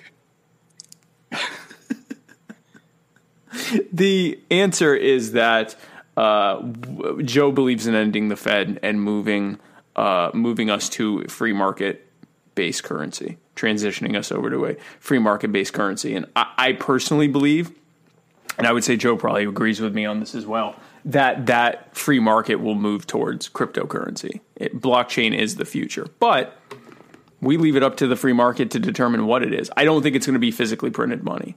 Um, there may be some aspect where that's helpful, but I, I think just in general, even long before this pandemic, we were moving away from that. And the only concern there is that by having everything on a ledger like that, it means the government can track your every move. The beauty of cryptocurrency is depending how it's set up, they can't. Which is another reason for it. And this isn't a oh, so you can go and buy prostitutes and and and and you know cocaine and machine guns and hire people to kill each other. It's none of that. It's it's none of anyone's business what you do with your money. But you can't. It's, it's none of their business. And it's certainly not the government's business what you do with your money. Whether you're buying hookers and cocaine, which is your right, or I guess you'd be technically renting the sex oh. workers and buying the cocaine. Buying the cocaine. You would not be renting the cocaine. You would be renting the services of the sex workers, and then you would be buying Right. the cocaine. That's your right if you want to do that. If you want to buy milk and bread, whatever, doesn't it's it is no one's business what you're doing. Um, and so that's the beauty of crypto is that it allows for all of the benefits of a cashless society, but also has the benefit of it not being you not incriminating yourself because forcing you it is it's arguable it could be argued that forcing someone to use a currency uh, a form of currency that everyone gets to see including law or i guess that law enforcement gets to see even without without your permission it's arguable that that's a violation of your fifth amendment right not to incriminate yourself um, at the very least, it goes against the the the uh, spirit and the ethics of, of the Constitution, which is that you should be able to do things without it being anyone's business. Speaking of minding your business and money, the very first coins, the Continental uh, Congress, uh, Continental U.S. coins, the very first coins that were minted by Ben Franklin himself, I believe. Is that correct? Yeah. I believe, yeah, by Ben Franklin himself. Do you know what they said on them? Mind your business. Mind your business. That's not okay. So that phrase wasn't like "mind your business, stay out of mine." That's not what he meant by that. What did he mean by that? Take care of your business. Make sure you are doing your bit, like your job. Right. Right. Not. Not mind your business, stay out of mine. But in the greater sense of things, Right. if you're taking care of your stuff, that means you're not bothering someone else. That's that's how mind your business turned into mind your damn business. Right. Right. Today's lexicon, it doesn't really match up with what he initially intended it because we've adopted a whole new slang for it. Same thing with the uh, the quote they use from Franklin about the uh, those who trade security, essential security for or essential freedom for security deserve neither. That didn't right. It meant another thing. Right. But mind your business. So, final question is from Chris Reynolds himself. What a fantastic moment for us all to share now. If this is about soccer, I'm walking away. I wouldn't be surprised. I wouldn't either. All right, hold on. Let me. Where did that thing? Okay, here we go. From Chris himself. First time, long time. Love what you guys are doing. You guys are the power and uh, really keep me going every single day. So thank you. And um, I, I, really can't say how grateful I am for everything that you do. Um, I wanted to see if you guys would discuss one of the probably like big everything that you do.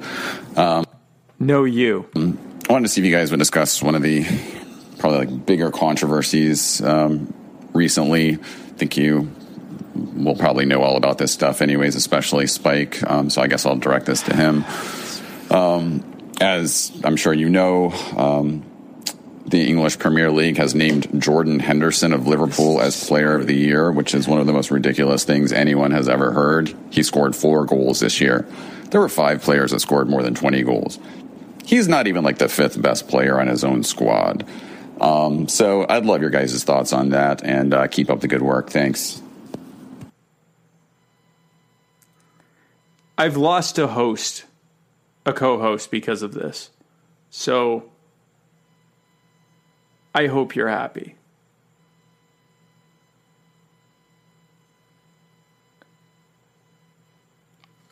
I now have to finish this show myself because of this. And frankly, you knew this would happen. You knew this would happen.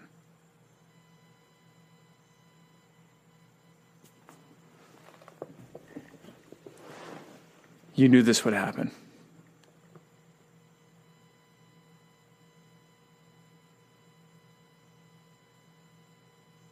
How dare you?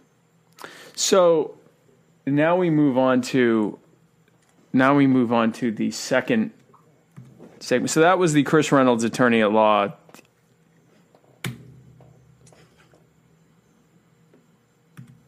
So from here until the end of the election season, we will be looking into one of the platforms from uh, Donald Trump or Joe Biden in depth. Basically, we'll explain why it's terrible. Uh, and uh, we did Joe Biden's. We started uh, last week uh, with Joe Biden's uh, gun control policies. Gun control policy. And they were terrible. Right. And not to be outdone, Donald Trump, we're going to talk about his executive orders. So, Right, yeah, so we were going to do uh, one of Donald Trump's policies, but Mhm. if you go to his election website, it doesn't have a list of his policies. Instead, he has a list of accomplishments. I'll put those in quotes. accomplishments uh, that he's bragging about. And nowhere on there does it say what his plan is for 2021 and beyond. It nope, sure said- doesn't. right? It just says the accomplishments. I says searched his website for longer than I wanted to be on Donald Trump's website today, looking for a platform, and I couldn't find it. So instead, we're going to talk about the executive orders. Um, instead, we're going to talk about the executive orders he wrote over the weekend. Yeah, he has nothing here about what he plans to do. It's all yeah, just nothing, nothing. Oh my gosh, this is just a website made of jingoism. My, let me get off of this. Holy hell! Yeah, I was I was searching it and I was like, okay, well, here's issues. Bam. Okay, nope.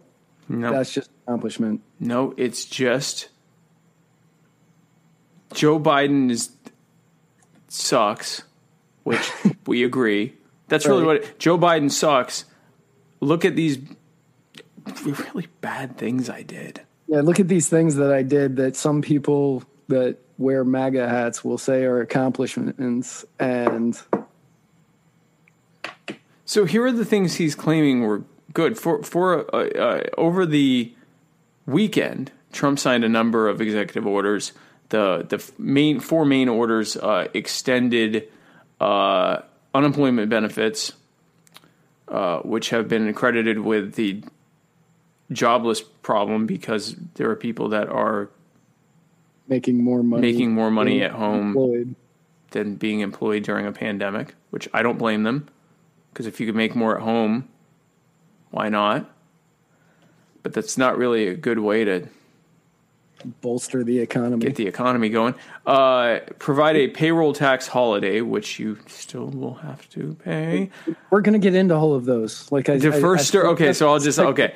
De- defer stu- student loan payments through 2020 again, uh, and extend the federal protection from evictions. So first with that uh, unemployment benefits extension. Yes. So it is down to uh, 400 a week as opposed to 600, the 600 that it had been previously. Um, however, what Trump did say is that 300 of it is going to come from the federal government, and the states will have to kick in that other 100. He's making state legislation now. Yes. Uh, meaning the president just told states how to spend their money. Does he have? So did the CARES Act give him the authority to do this, or is he just? No. Uh, yeah, because that brings us to the fact that uh, the president can't sign an executive order to provide spending. That has to come from Congress. It's like basic how. So everybody's work. right. ba- Yeah. it's like 101 how how how laws work. In, I, I think I learned that from Schoolhouse Rock. Schoolhouse Rock. Yeah, yeah. Um, but as was reported today somewhere, but I don't remember where, uh, neither the Republicans nor the Democrats are probably going to sue him over this or try to stop it because it would be so bad for optics in an election year to stop this unemployment stim- quote unquote stimulus money Yep. from getting to the people. So none of them are going to do anything about it, which means that there will be precedent of a president signing an executive order for Yep. spending. Yep. We're in a whole new territory with this. This is this is some new stuff here. We've already had presidents legislating and then courts upholding it, saying, "Well, I think it was good, so we're going to uphold it." And then even when a future president uh, tries to get rid of it, judges have fought and said, "Well, it's good policy though." So now you have the executive branch and the judicial branch uh, legislating and then trying to stop future executive branches from from doing the same. Uh, this Sorry, is new. Your executive order to overturn the other executive order can't happen because that executive order was written first. Yeah, yeah. This is all new.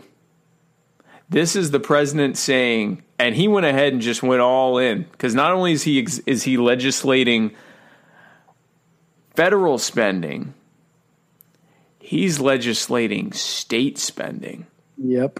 So he's not just violating the limitations of his branch of government. He's violating the reach of the federal government into the legis- into the spending legislative decisions of the states. Yep. This is That new one- stuff here. That is one step closer from the United States of America to the United State. Just America. Yeah. Just to the um, United White House of America. Right. And none of the Democrats, certainly not the constitutional conservative Republicans, we already knew they weren't going to challenge it because the Constitution to them is something that they grandstand on and, and, and give lip service to in between their blatantly unconstitutional acts whenever they see fit. Democrats definitely aren't going to challenge this either, even while they complain about the president taking unprecedented control of the federal government. This one will get ignored, even though this one is really, really, really, really, really, really, really going to create problems in the future. Yeah, this one. We probably should have closed with this one now. This is- it, this is this one's really bad. This is one of the worst from a standpoint of infringement of the basic fundamentals of how government is supposed to operate. This is one of the worst things that we've ever talked about on this show. And I know that sounds like hyperbole. this is bad. Imagine a situation in which Congress has zero authority anymore because the president simply just says, I'm going to spend this much on this, and this much on this, and this much on this, and the states have to spend this much on this, and this much on this, and this. mu-" So not only are you basically rendering the federal legislature, the Congress, obsolete, you're rendering state governments obsolete. This is the makings. If the president controls the purse at all levels of government, bad enough to control the purse at the federal government. If he controls, if he or she, whoever's in there, controls the purse at the federal level, you now have effectively a dictatorship and you are now reliant on the relative benevolence of that person in office. There is no more check and balance. We probably should have ended on that one yeah, we should have ended because all one. these ones are terrible, but my God. Yeah, no, that one.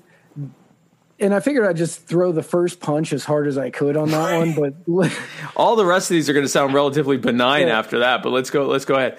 So then he, he also provided a, uh, a payroll tax holiday. Right. Uh, so Americans earning less than a hundred thousand per year, and instruct the and he instructed the. It's a payroll tax holiday for Americans earning less than a hundred thousand dollars per year, and he has instructed the Treasury Department to allow employers to defer payment of the employee portion of certain payroll taxes, i.e., Social Security and Medicaid. Um, but there is no guarantee the workers will receive that money. So that doesn't mean the money's not going to come out of your paycheck. It just means that your employer doesn't have to pay them. But he's not abolishing it, he's deferring it, which means Right. you're still going to owe it in April of next year unless he's reelected. Yep. Because he said, if you reelect me, I will do my best to just get rid of it. Which means nothing because if you were able to do that, he'd do that now. But this is a threat. You will have to pay a whole bunch of money in April. I'm going to save you money now that you're going to have to pay back unless you elect me. It's some some incredible brinksmanship. Now, if your primary concern is not having to pay this back, vote for Jo Jorgensen and myself because she's going to abolish the IRS. She's going to fire everyone in it, and the tax rate will be set to zero. Well, by virtue of the fact that no one will be collecting it. So that'll happen. Uh, that's called an executive order that actually puts the money back in your pocket. This is a deferment. This is a really, really bad thing. So, speaking of, of deferring a payment that you'll have to pay in a massive lump sum later, he's also doing that with student loan payments. So this one, he's just he's deferring the payments until the end of the year, and it puts a halt to the interest rates accruing to the interest accruing. Mm-hmm. I don't mind this one. But it also keep keep in mind it defers the payments and it halts all interest to accrue, but the number of payments still accrue. So you will owe three months of payments at the end of December, or four months of payments at the end of December. No, I think it's just I don't think that those accrue. I think that you just would go back to your normal payments in January. So it adds it to the end of it. Yeah, it just adds it to the end. Okay, so then this one actually isn't terrible if that's the case Yeah, because one, yeah, this one isn't bad. yeah. So this one, if, if bad. this one I'm I, I'm a supporter of. I've got many friends and I pay uh, student loan payments and Well, and, and and the federal government nationalized student loans that they basically forced people to take on because they uh, implemented policies that allowed the uh, that empowered and basically uh, required uh, college campuses, college colleges and universities to massively jack up the pricing of, of higher education. Um, it is arguable that a student a, a, loan that is owed to the government uh, because of a coercive system they've created is an illegitimate one anyway.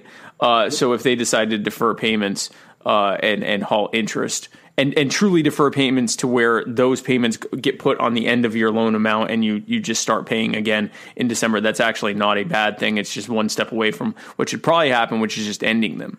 Um, and so then he's also extending the federal protections from evictions. Evictions where the person who owns the home and still has to continue paying the mortgage can't So this is to the- pay rent. Yeah. Well, this is a program where the federal government will actually pay if you are behind on your rent. Gosh. Right. So if somebody if somebody falls, but uh, here in Pinellas County, uh, they have a program. I don't remember the name of it right now, but they will give you um, if you are behind on your rent up to four thousand dollars. They will send a check for four thousand dollars to your landlord. Up to four thousand. Up to four thousand. Okay. So if if you're behind 3200 whatever they will send that check to them if you apply and show that the reason you're behind is because of covid um, so i have a friend who will remain absolutely nameless um, who's applying for that in a scheme they worked up with their landlord so he doesn't have to pay rent for the next four months Wow. Yeah. Which means that's going to be happening a lot. Yeah. Of course, the, the great news there is they'll be stuck with the bill with interest because that's how all federal government, that's all how government payouts happen is you then have to pay it back with interest because that's that's how government is paid for now. So again, all of these don't sound nearly as bad as that first one. That first one is uniquely terrible. Yeah, that first one is really bad. As I was writing the notes, I was like realizing everything that it meant. So that's why I just kept adding more. And I probably should have just moved it down to the bottom at that point. Yeah. Um, he has also announced a few times over the weekend um, that he plans on issuing an executive order mandating that insurance companies may not deny health care to those with pre existing conditions. And I know that many of you may be out there going, wait, isn't this already a thing? Yep. Didn't we about this back in 2012? T- t- yeah, 2010 was when we first heard 10? this stuff. Okay. Yeah. I was like, I don't Oh, 09, 2010 was when this debate first Yeah. started. Um, and you would be correct because this is already part of Obamacare. The legislation that Trump ran on dismantling, and now he's getting ready to sign an executive order protecting that portion. Yeah. Now, he is calling it a double safety net, and he wants people to know that Republicans care about people too. Nope. Uh, no, he really said he wants people to know that Republicans care about people too. He says, I'm doing this be- to let people know that Republicans are totally strongly in favor of taking care of people with pre existing conditions. Of course, if you really wanted to take care of people with pre existing conditions, you would dismantle the system that Republicans and Democrats had created, which drove up the cost of healthcare so massively in the first place and made it so that healthcare was something that was unaffordable for the vast majority of Americans uh, and leading to a massive uh, power grab system uh, that we have now. Uh, in the in the form of Medicare, Medicaid, and the uh, and and the government mandated insurance, which is making way for what they are billing as Medicare for all, but truly is more something between Medicaid for all and the VA for all. Yep. Which will be a terrible system. It will still cost a fortune. It'll just be paid by you with interest uh, in the form of government spending, uh, taxes for that government spending. Uh, but it's a good thing that Donald Trump has always believed that it was okay for a president to make laws with the stroke of a pen and without Congress. Oh, wait. No. Yeah. He apparently didn't believe that uh, because July 10th, 2012, he tweeted, Why is Barack Obama constantly issuing executive orders that are major power grabs of authority? With then a link to an order that an order that definitely was not Trump's order to spend money.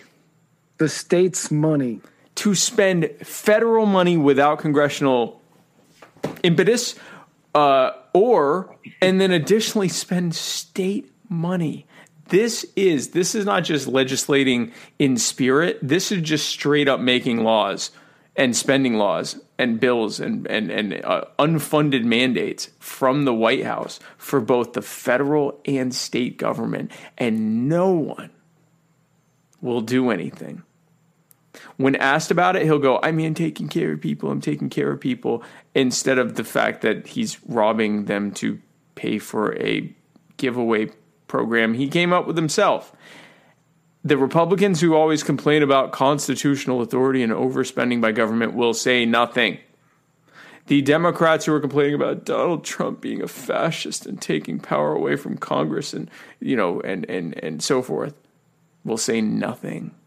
No. And these are perfect examples of what they pretend to be against happening right in front of them. And yeah. they're and just if Joe Biden happens to win this election, which I still I I know that Trump's behind in the polls, but I don't see it happening. I still I Jo Jorgensen's going to win or Trump.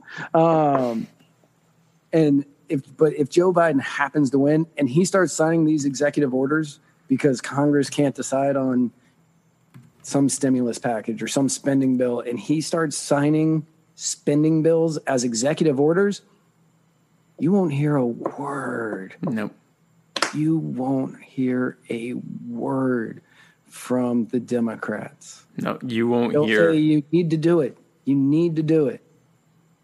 Yep. Yep. This is this is bad. Yeah. This is really really bad. Like I said, I, there are certainly things that have been done that caused more immediate harm as a you know uh, uh, uh, in terms of policy and so forth. This one is uniquely uniquely bad um, from the standpoint of what this will lead to in the future. That you will just have a president that is just spending endless money. Congress won't give me the money. I'm just going to sign. Congress won't give me the money. I'll just spend it myself. The states don't want to spend it. I'll just make them do it. Right. They have to now. And because the precedent is there and no one stopped it. Yeah. The first time they, it gets they first time it gets fight this. They won't fight this. And if it ever does get fought, then it will be easy for whoever president that is to go, well, you know, it's been done multiple times and no one did anything about it then. No one had a Squirrely problem then. Atlas, Squirrely Atlas has a good point on uh, YouTube. He says, "I'm afraid of an assault weapons ban by executive order if Biden gets in." Yeah, yeah, one hundred percent.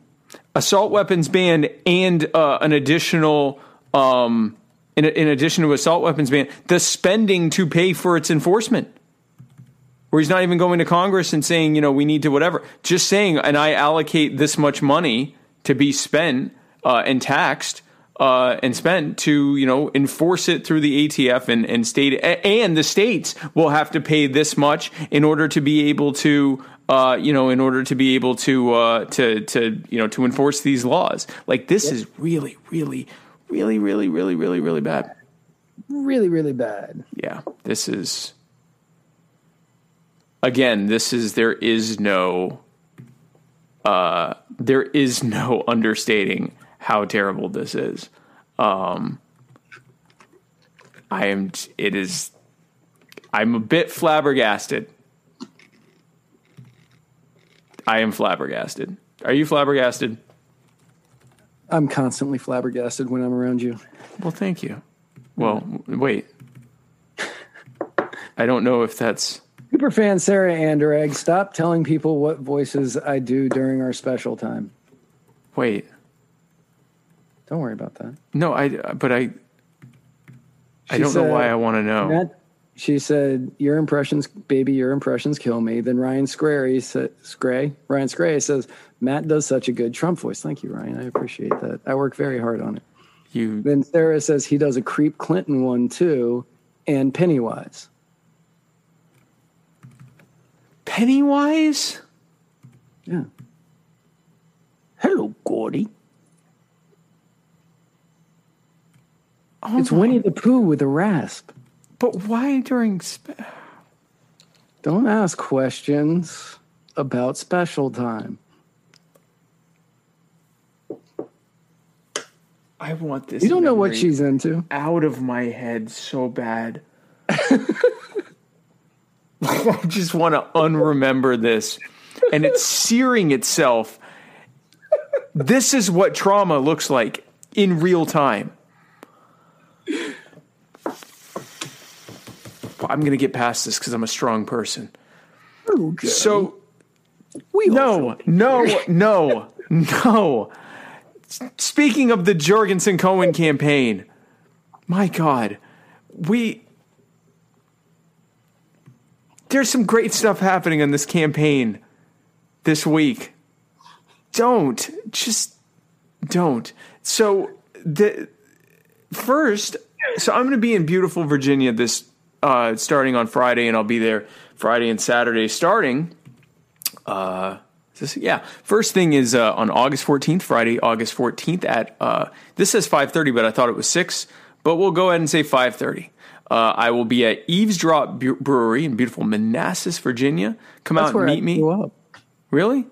Yeah, I grew up right like, like five minutes from there. Well, now you're not welcome there. Um, you should go visit my parents. They're welcome to come out. I'm not going to be there long enough to visit anyone. I wish I could. There are plenty of people I'd love to visit, but uh, I will be in beautiful Manassas, and uh, I invite you to come out and uh, hang out with me at Eavesdrop Brewery, and then the following day, on the 15th. Uh, at at noon, I will be speaking at Anarchon. I will be the keynote speaker, speaking there uh, at um, the Cove Campground over, over in beautiful Gore, Virginia. Uh, and then, then I will be speaking at the uh, Black Lives Matter 757 Black Guns Matter Get the Strap rally. So it's called. The hashtag Get the Strap rally, uh, hosted by uh, Black Lives Matter 757, a local Black Lives Matter group, and Black Guns Matter. Uh, and the keynote speaker there will be uh, Maj Touré of Black Guns Matter fame and uh, they invited me to be one of the speakers. So I, uh, I'm not sure when my order in the lineup will be, but I, I am uh, very much looking forward to that and uh, and happy and honored to be a part of that. That will be at the uh, Virginia State Capitol in beautiful Richmond, Virginia. And I am super excited about all these events. And then starting next week, Wednesday the 19th in Cincinnati, Ohio, I will be starting my leg of the Jorgensen Cohen bus tour on a bus. I'm gonna be on a I'm gonna be on a bus with my name on it. See, he's got my name on it right there. Gotta get it real big so you can see. There's Jo Jorgensen's face. There's Cohen right there. Boom. Jorgensen Cohen. Jorgensen Cohen. Jorgensen Cohen. Bus tour.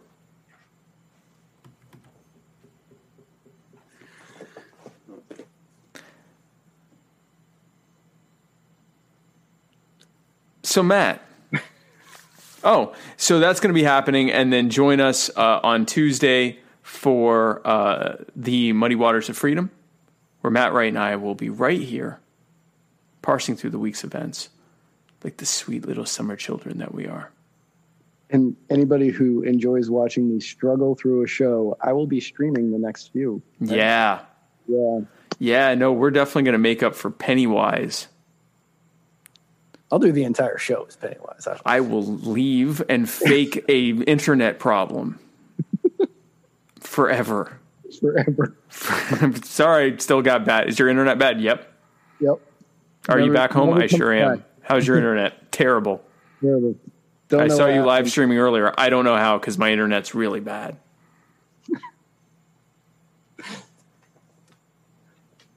so, Matt, if people were looking for us on the internet, is that possible? And if so, how is that possible? Don't, don't, don't do it. I will stop the stream. Don't. Um, it would be possible. Okay. For for you old school listeners who enjoy listening to our sweet, sultry, buttery voices, you can find us at anchor.fm slash muddied waters, where you can also leave us messages that we will play live on the air, and you can also donate to us if you are so inclined.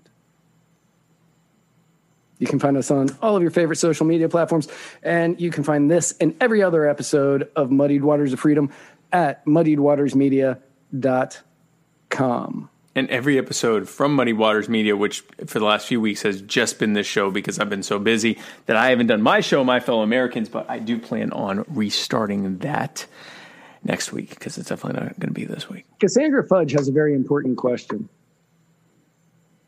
Are you afraid of clowns or just the creepy voice? No, it's neither. I just, I really hate the idea of you having sex, but especially, um, like, I don't mind the idea of you having sex in the abstract because you're a sexual being and that's fine. I'm fine with that. It's the, it's that detail that sickens me. And folks, again, this is how trauma works. So you have this dichotomy happening in here where I want this memory to go away and I never want to hear it again. But instead, it's burning itself to make sure that not only do I never You forget it, You were losing something very important for this memory. some other memory that's probably a good one Pythagorean theorem is now gone. is being put in the dustbin of history. Now you're just getting, hello, Georgie. Ah! And so it's burning so that not only is it something I'll never forget, it's something I'll never stop thinking of.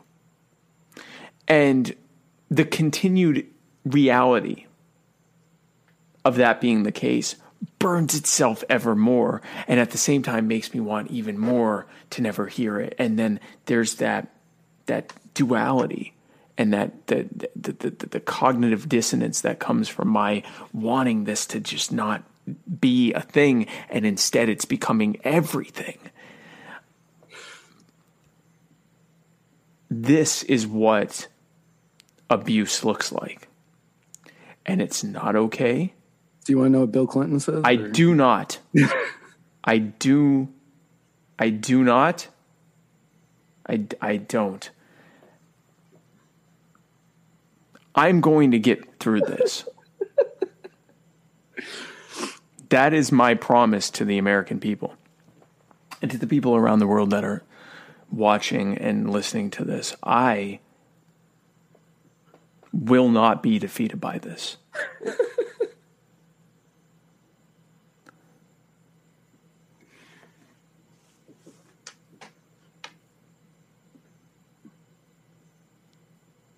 George Bush Senior. I will. I know. I will. I will win this. And what's sad is I know what your George Bush Senior sounds like, and And and what? that might help. Make, knowing that I don't want to hear it. Knowing that actually helps distract from Pennywise. There's just so many questions, and I don't want to know the answers to them. When your mind is flooded with a bad thing that your subconscious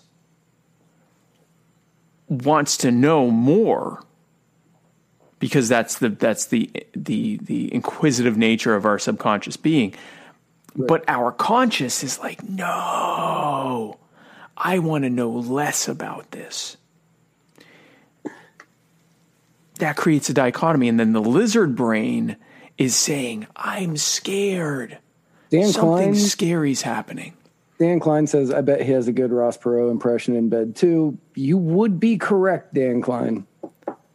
My Ross Perot is pretty spot on. Wait.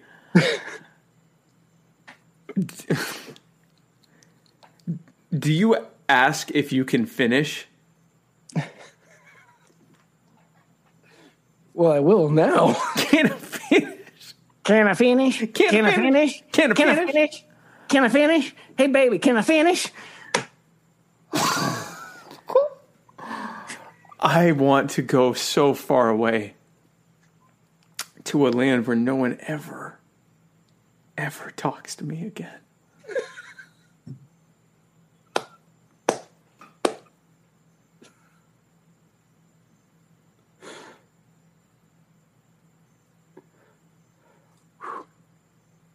Superfan Sarah Anderegg is No, mad. no, no. She is so mad at me right now.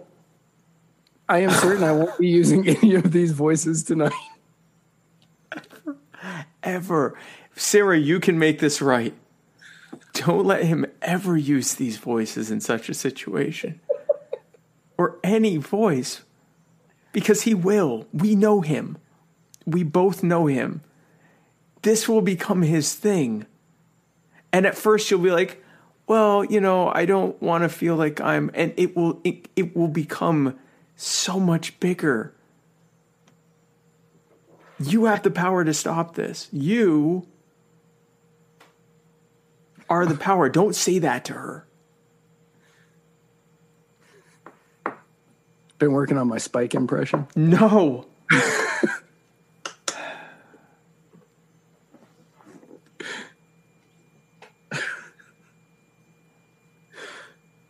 so, folks, thanks for tuning in.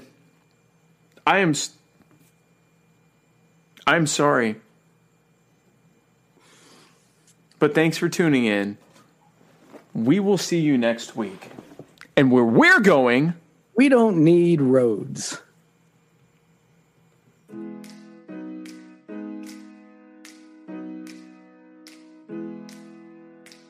What's going on, Muddy Waters viewers? Uh, I am here with my friend Adam the Freeman, and we are here to do something a little in depth for you today that some of you have asked about. Yeah, and um, obviously, if anybody knows um, about what Matt drinks on almost every single episode of the Muddy Waters of Freedom, uh, it's Kava, and uh, we've got a, a wide variety of items here on the table. Matt, why don't you tell us a little bit about what we got going on here? So what we're going to do is we're going to make kava the easiest way that you can make kava at home. Um, so we have kava that is very similar to what it, the packaging would look like when you receive it. Uh, a gallon of water, a bucket, glasses to drink it in, and pantyhose for a strainer. You would also need one cup, which is we preloaded with kava, which is why I'm being kind of careful with it. um, and it's really easy to make. Uh, so, and where's the kava from again? Uh, this kava is from Vanuatu. Uh, it's from the island of Vanuatu. The company we got it from is Nakamal at Home. Nakamal at Home. N A K A M A L A T H O M E. Glad you spelled it because I definitely wouldn't have been able to. Right. Uh, definitely um, one of the, the highest rated vendors that you could possibly buy Absolutely. kava from, uh, hands down for sure. Without without question, the best kava on the market. So, uh, if you can help me out, if you can open up So what we have here is some knee highs, a ten pair value pack That's of right. pantyhose. And what does this do for the whole process here? So you use that just as your basic strainer. If you have strainer bags or things like that at home, uh, sure. Uh, if you have strainer bags at home, those are easier to use. But this is something that most people use, and it has a small enough micron count that it will hold most of the kava inside while allowing you to strain out all the stuff that you want from it, um, which are called kava lactones. Right, and I'm guessing basically because you know you don't necessarily want all the sediment, you don't want to drink the Right. actual powder itself, um, and it doesn't dissolve within the water, so you want to actually filter that out and uh, brew it almost like a tea. Correct. With cold water. All right, so So you just take one cup of kava, and this is just a general guideline. Is one cup. You may want more. You may want less, uh, depending on how much kava you drink. And kava is interesting because when you first start drinking it, you don't really feel the effects of it. But the longer you drink it, the less it takes to feel the effects. they call it a reverse tolerance, right? Correct. Yeah. and I didn't believe it for a long time, but it's a real thing.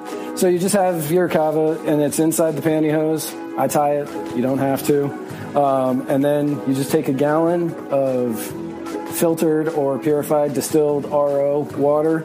Uh, I would recommend not tap, and you just pour it in. And you want to make sure that you are soaking the kava. Yeah, just fully saturating it. This sucker swells up, huh? Yeah, real quick. and the style that we are using to make this kava is the Fijian style. And that's where you have the kava inside a strainer bag and put the entire strainer bag in water. And then I did wash my hands before this. Um, I'd hope so. Yeah. you just got to really get in there and you want to knead it and go at the kava. You want to try to get all of the kava lactones to mix with the water. And for some of the some of the viewers that uh, may or may not be familiar with kava, Matt, what are some of the benefits for um, this Pacific Island drink? So it's a root, so everybody knows that you're drinking. Um, and it comes from a root of the kava plant. And once it's ground up and pulverized into a very fine powder, you have kava. And when you drink it, it, it, it promotes relaxation. It can aid with those kind of sleepless nights. Um, it has a numbing tendency, so it will. Yeah, definitely. It's going to numb your mouth. Yeah, It's- definitely. The first time that I ever had kava, I remember um, um, somebody messing with me saying that I had like a reaction to it because I was like, "Well, my mouth feels numb, but it's uh, apparently like a local anesthetic." Or, Right, local. Uh, Uh, is that right? No, anesthetic. Anesthetic. You're right, not an anesthetic. it's, a, it's like an anesthetic. Um, but when you're doing it, because it does, it gives you relaxation, and there are different kinds of kava uh, depending on where from the root it comes from. The kava we are promoting is stone. The kava we are making is white sand. Um, and the white sand is going to give you more of a mind sort of relaxation. It really does help with focus in smaller quantities. Um, in larger quantities, it will destroy that focus very quickly. Yeah, um, and one thing that I also like to, to make special note of with kava and the different uh, variants of it, there is a very easy easily defined palette that you can develop with it. I mean, like Stone, as an example, is very pungent, Very pungent. Um, stronger tasting, uh, stronger smelling, very peppery. Uh, as where the White Sand is is, I mean, in my opinion, much easier to drink. Oh, it's Uh, definitely very easier to smooth, um, and then less pungent and less peppery. And then, so about how long do you typically do that for? So I typically do it just for a few minutes. Um, when you are doing it, if you look at the color of the kava that is coming out of the strainer bag, you'll see that it gets lighter as you are doing it. Right, like that. Yeah. So once you get where once you get it to the point where it's no longer coming out as a full color and it's kind of uh, opaque, right? That's when you know you're pretty much done. So only a couple of minutes to do, and then you're done. You, that's it. And then That's simple enough, it's- right? Yeah, it's basically really simple. And then you pour it into whatever your preferred method of drinking is, or whatever your available method of yeah, or whatever is. the available. Because normally, as you see on the show, I drink it in much larger quantities than this. uh, and then traditionally, what you do is you would say bula, which is a Fijian greeting for to long life and good health. Um, as we say on the show, though, bula vinaka means the exact same thing. Uh, so, bula vinaka. Bula vinaka.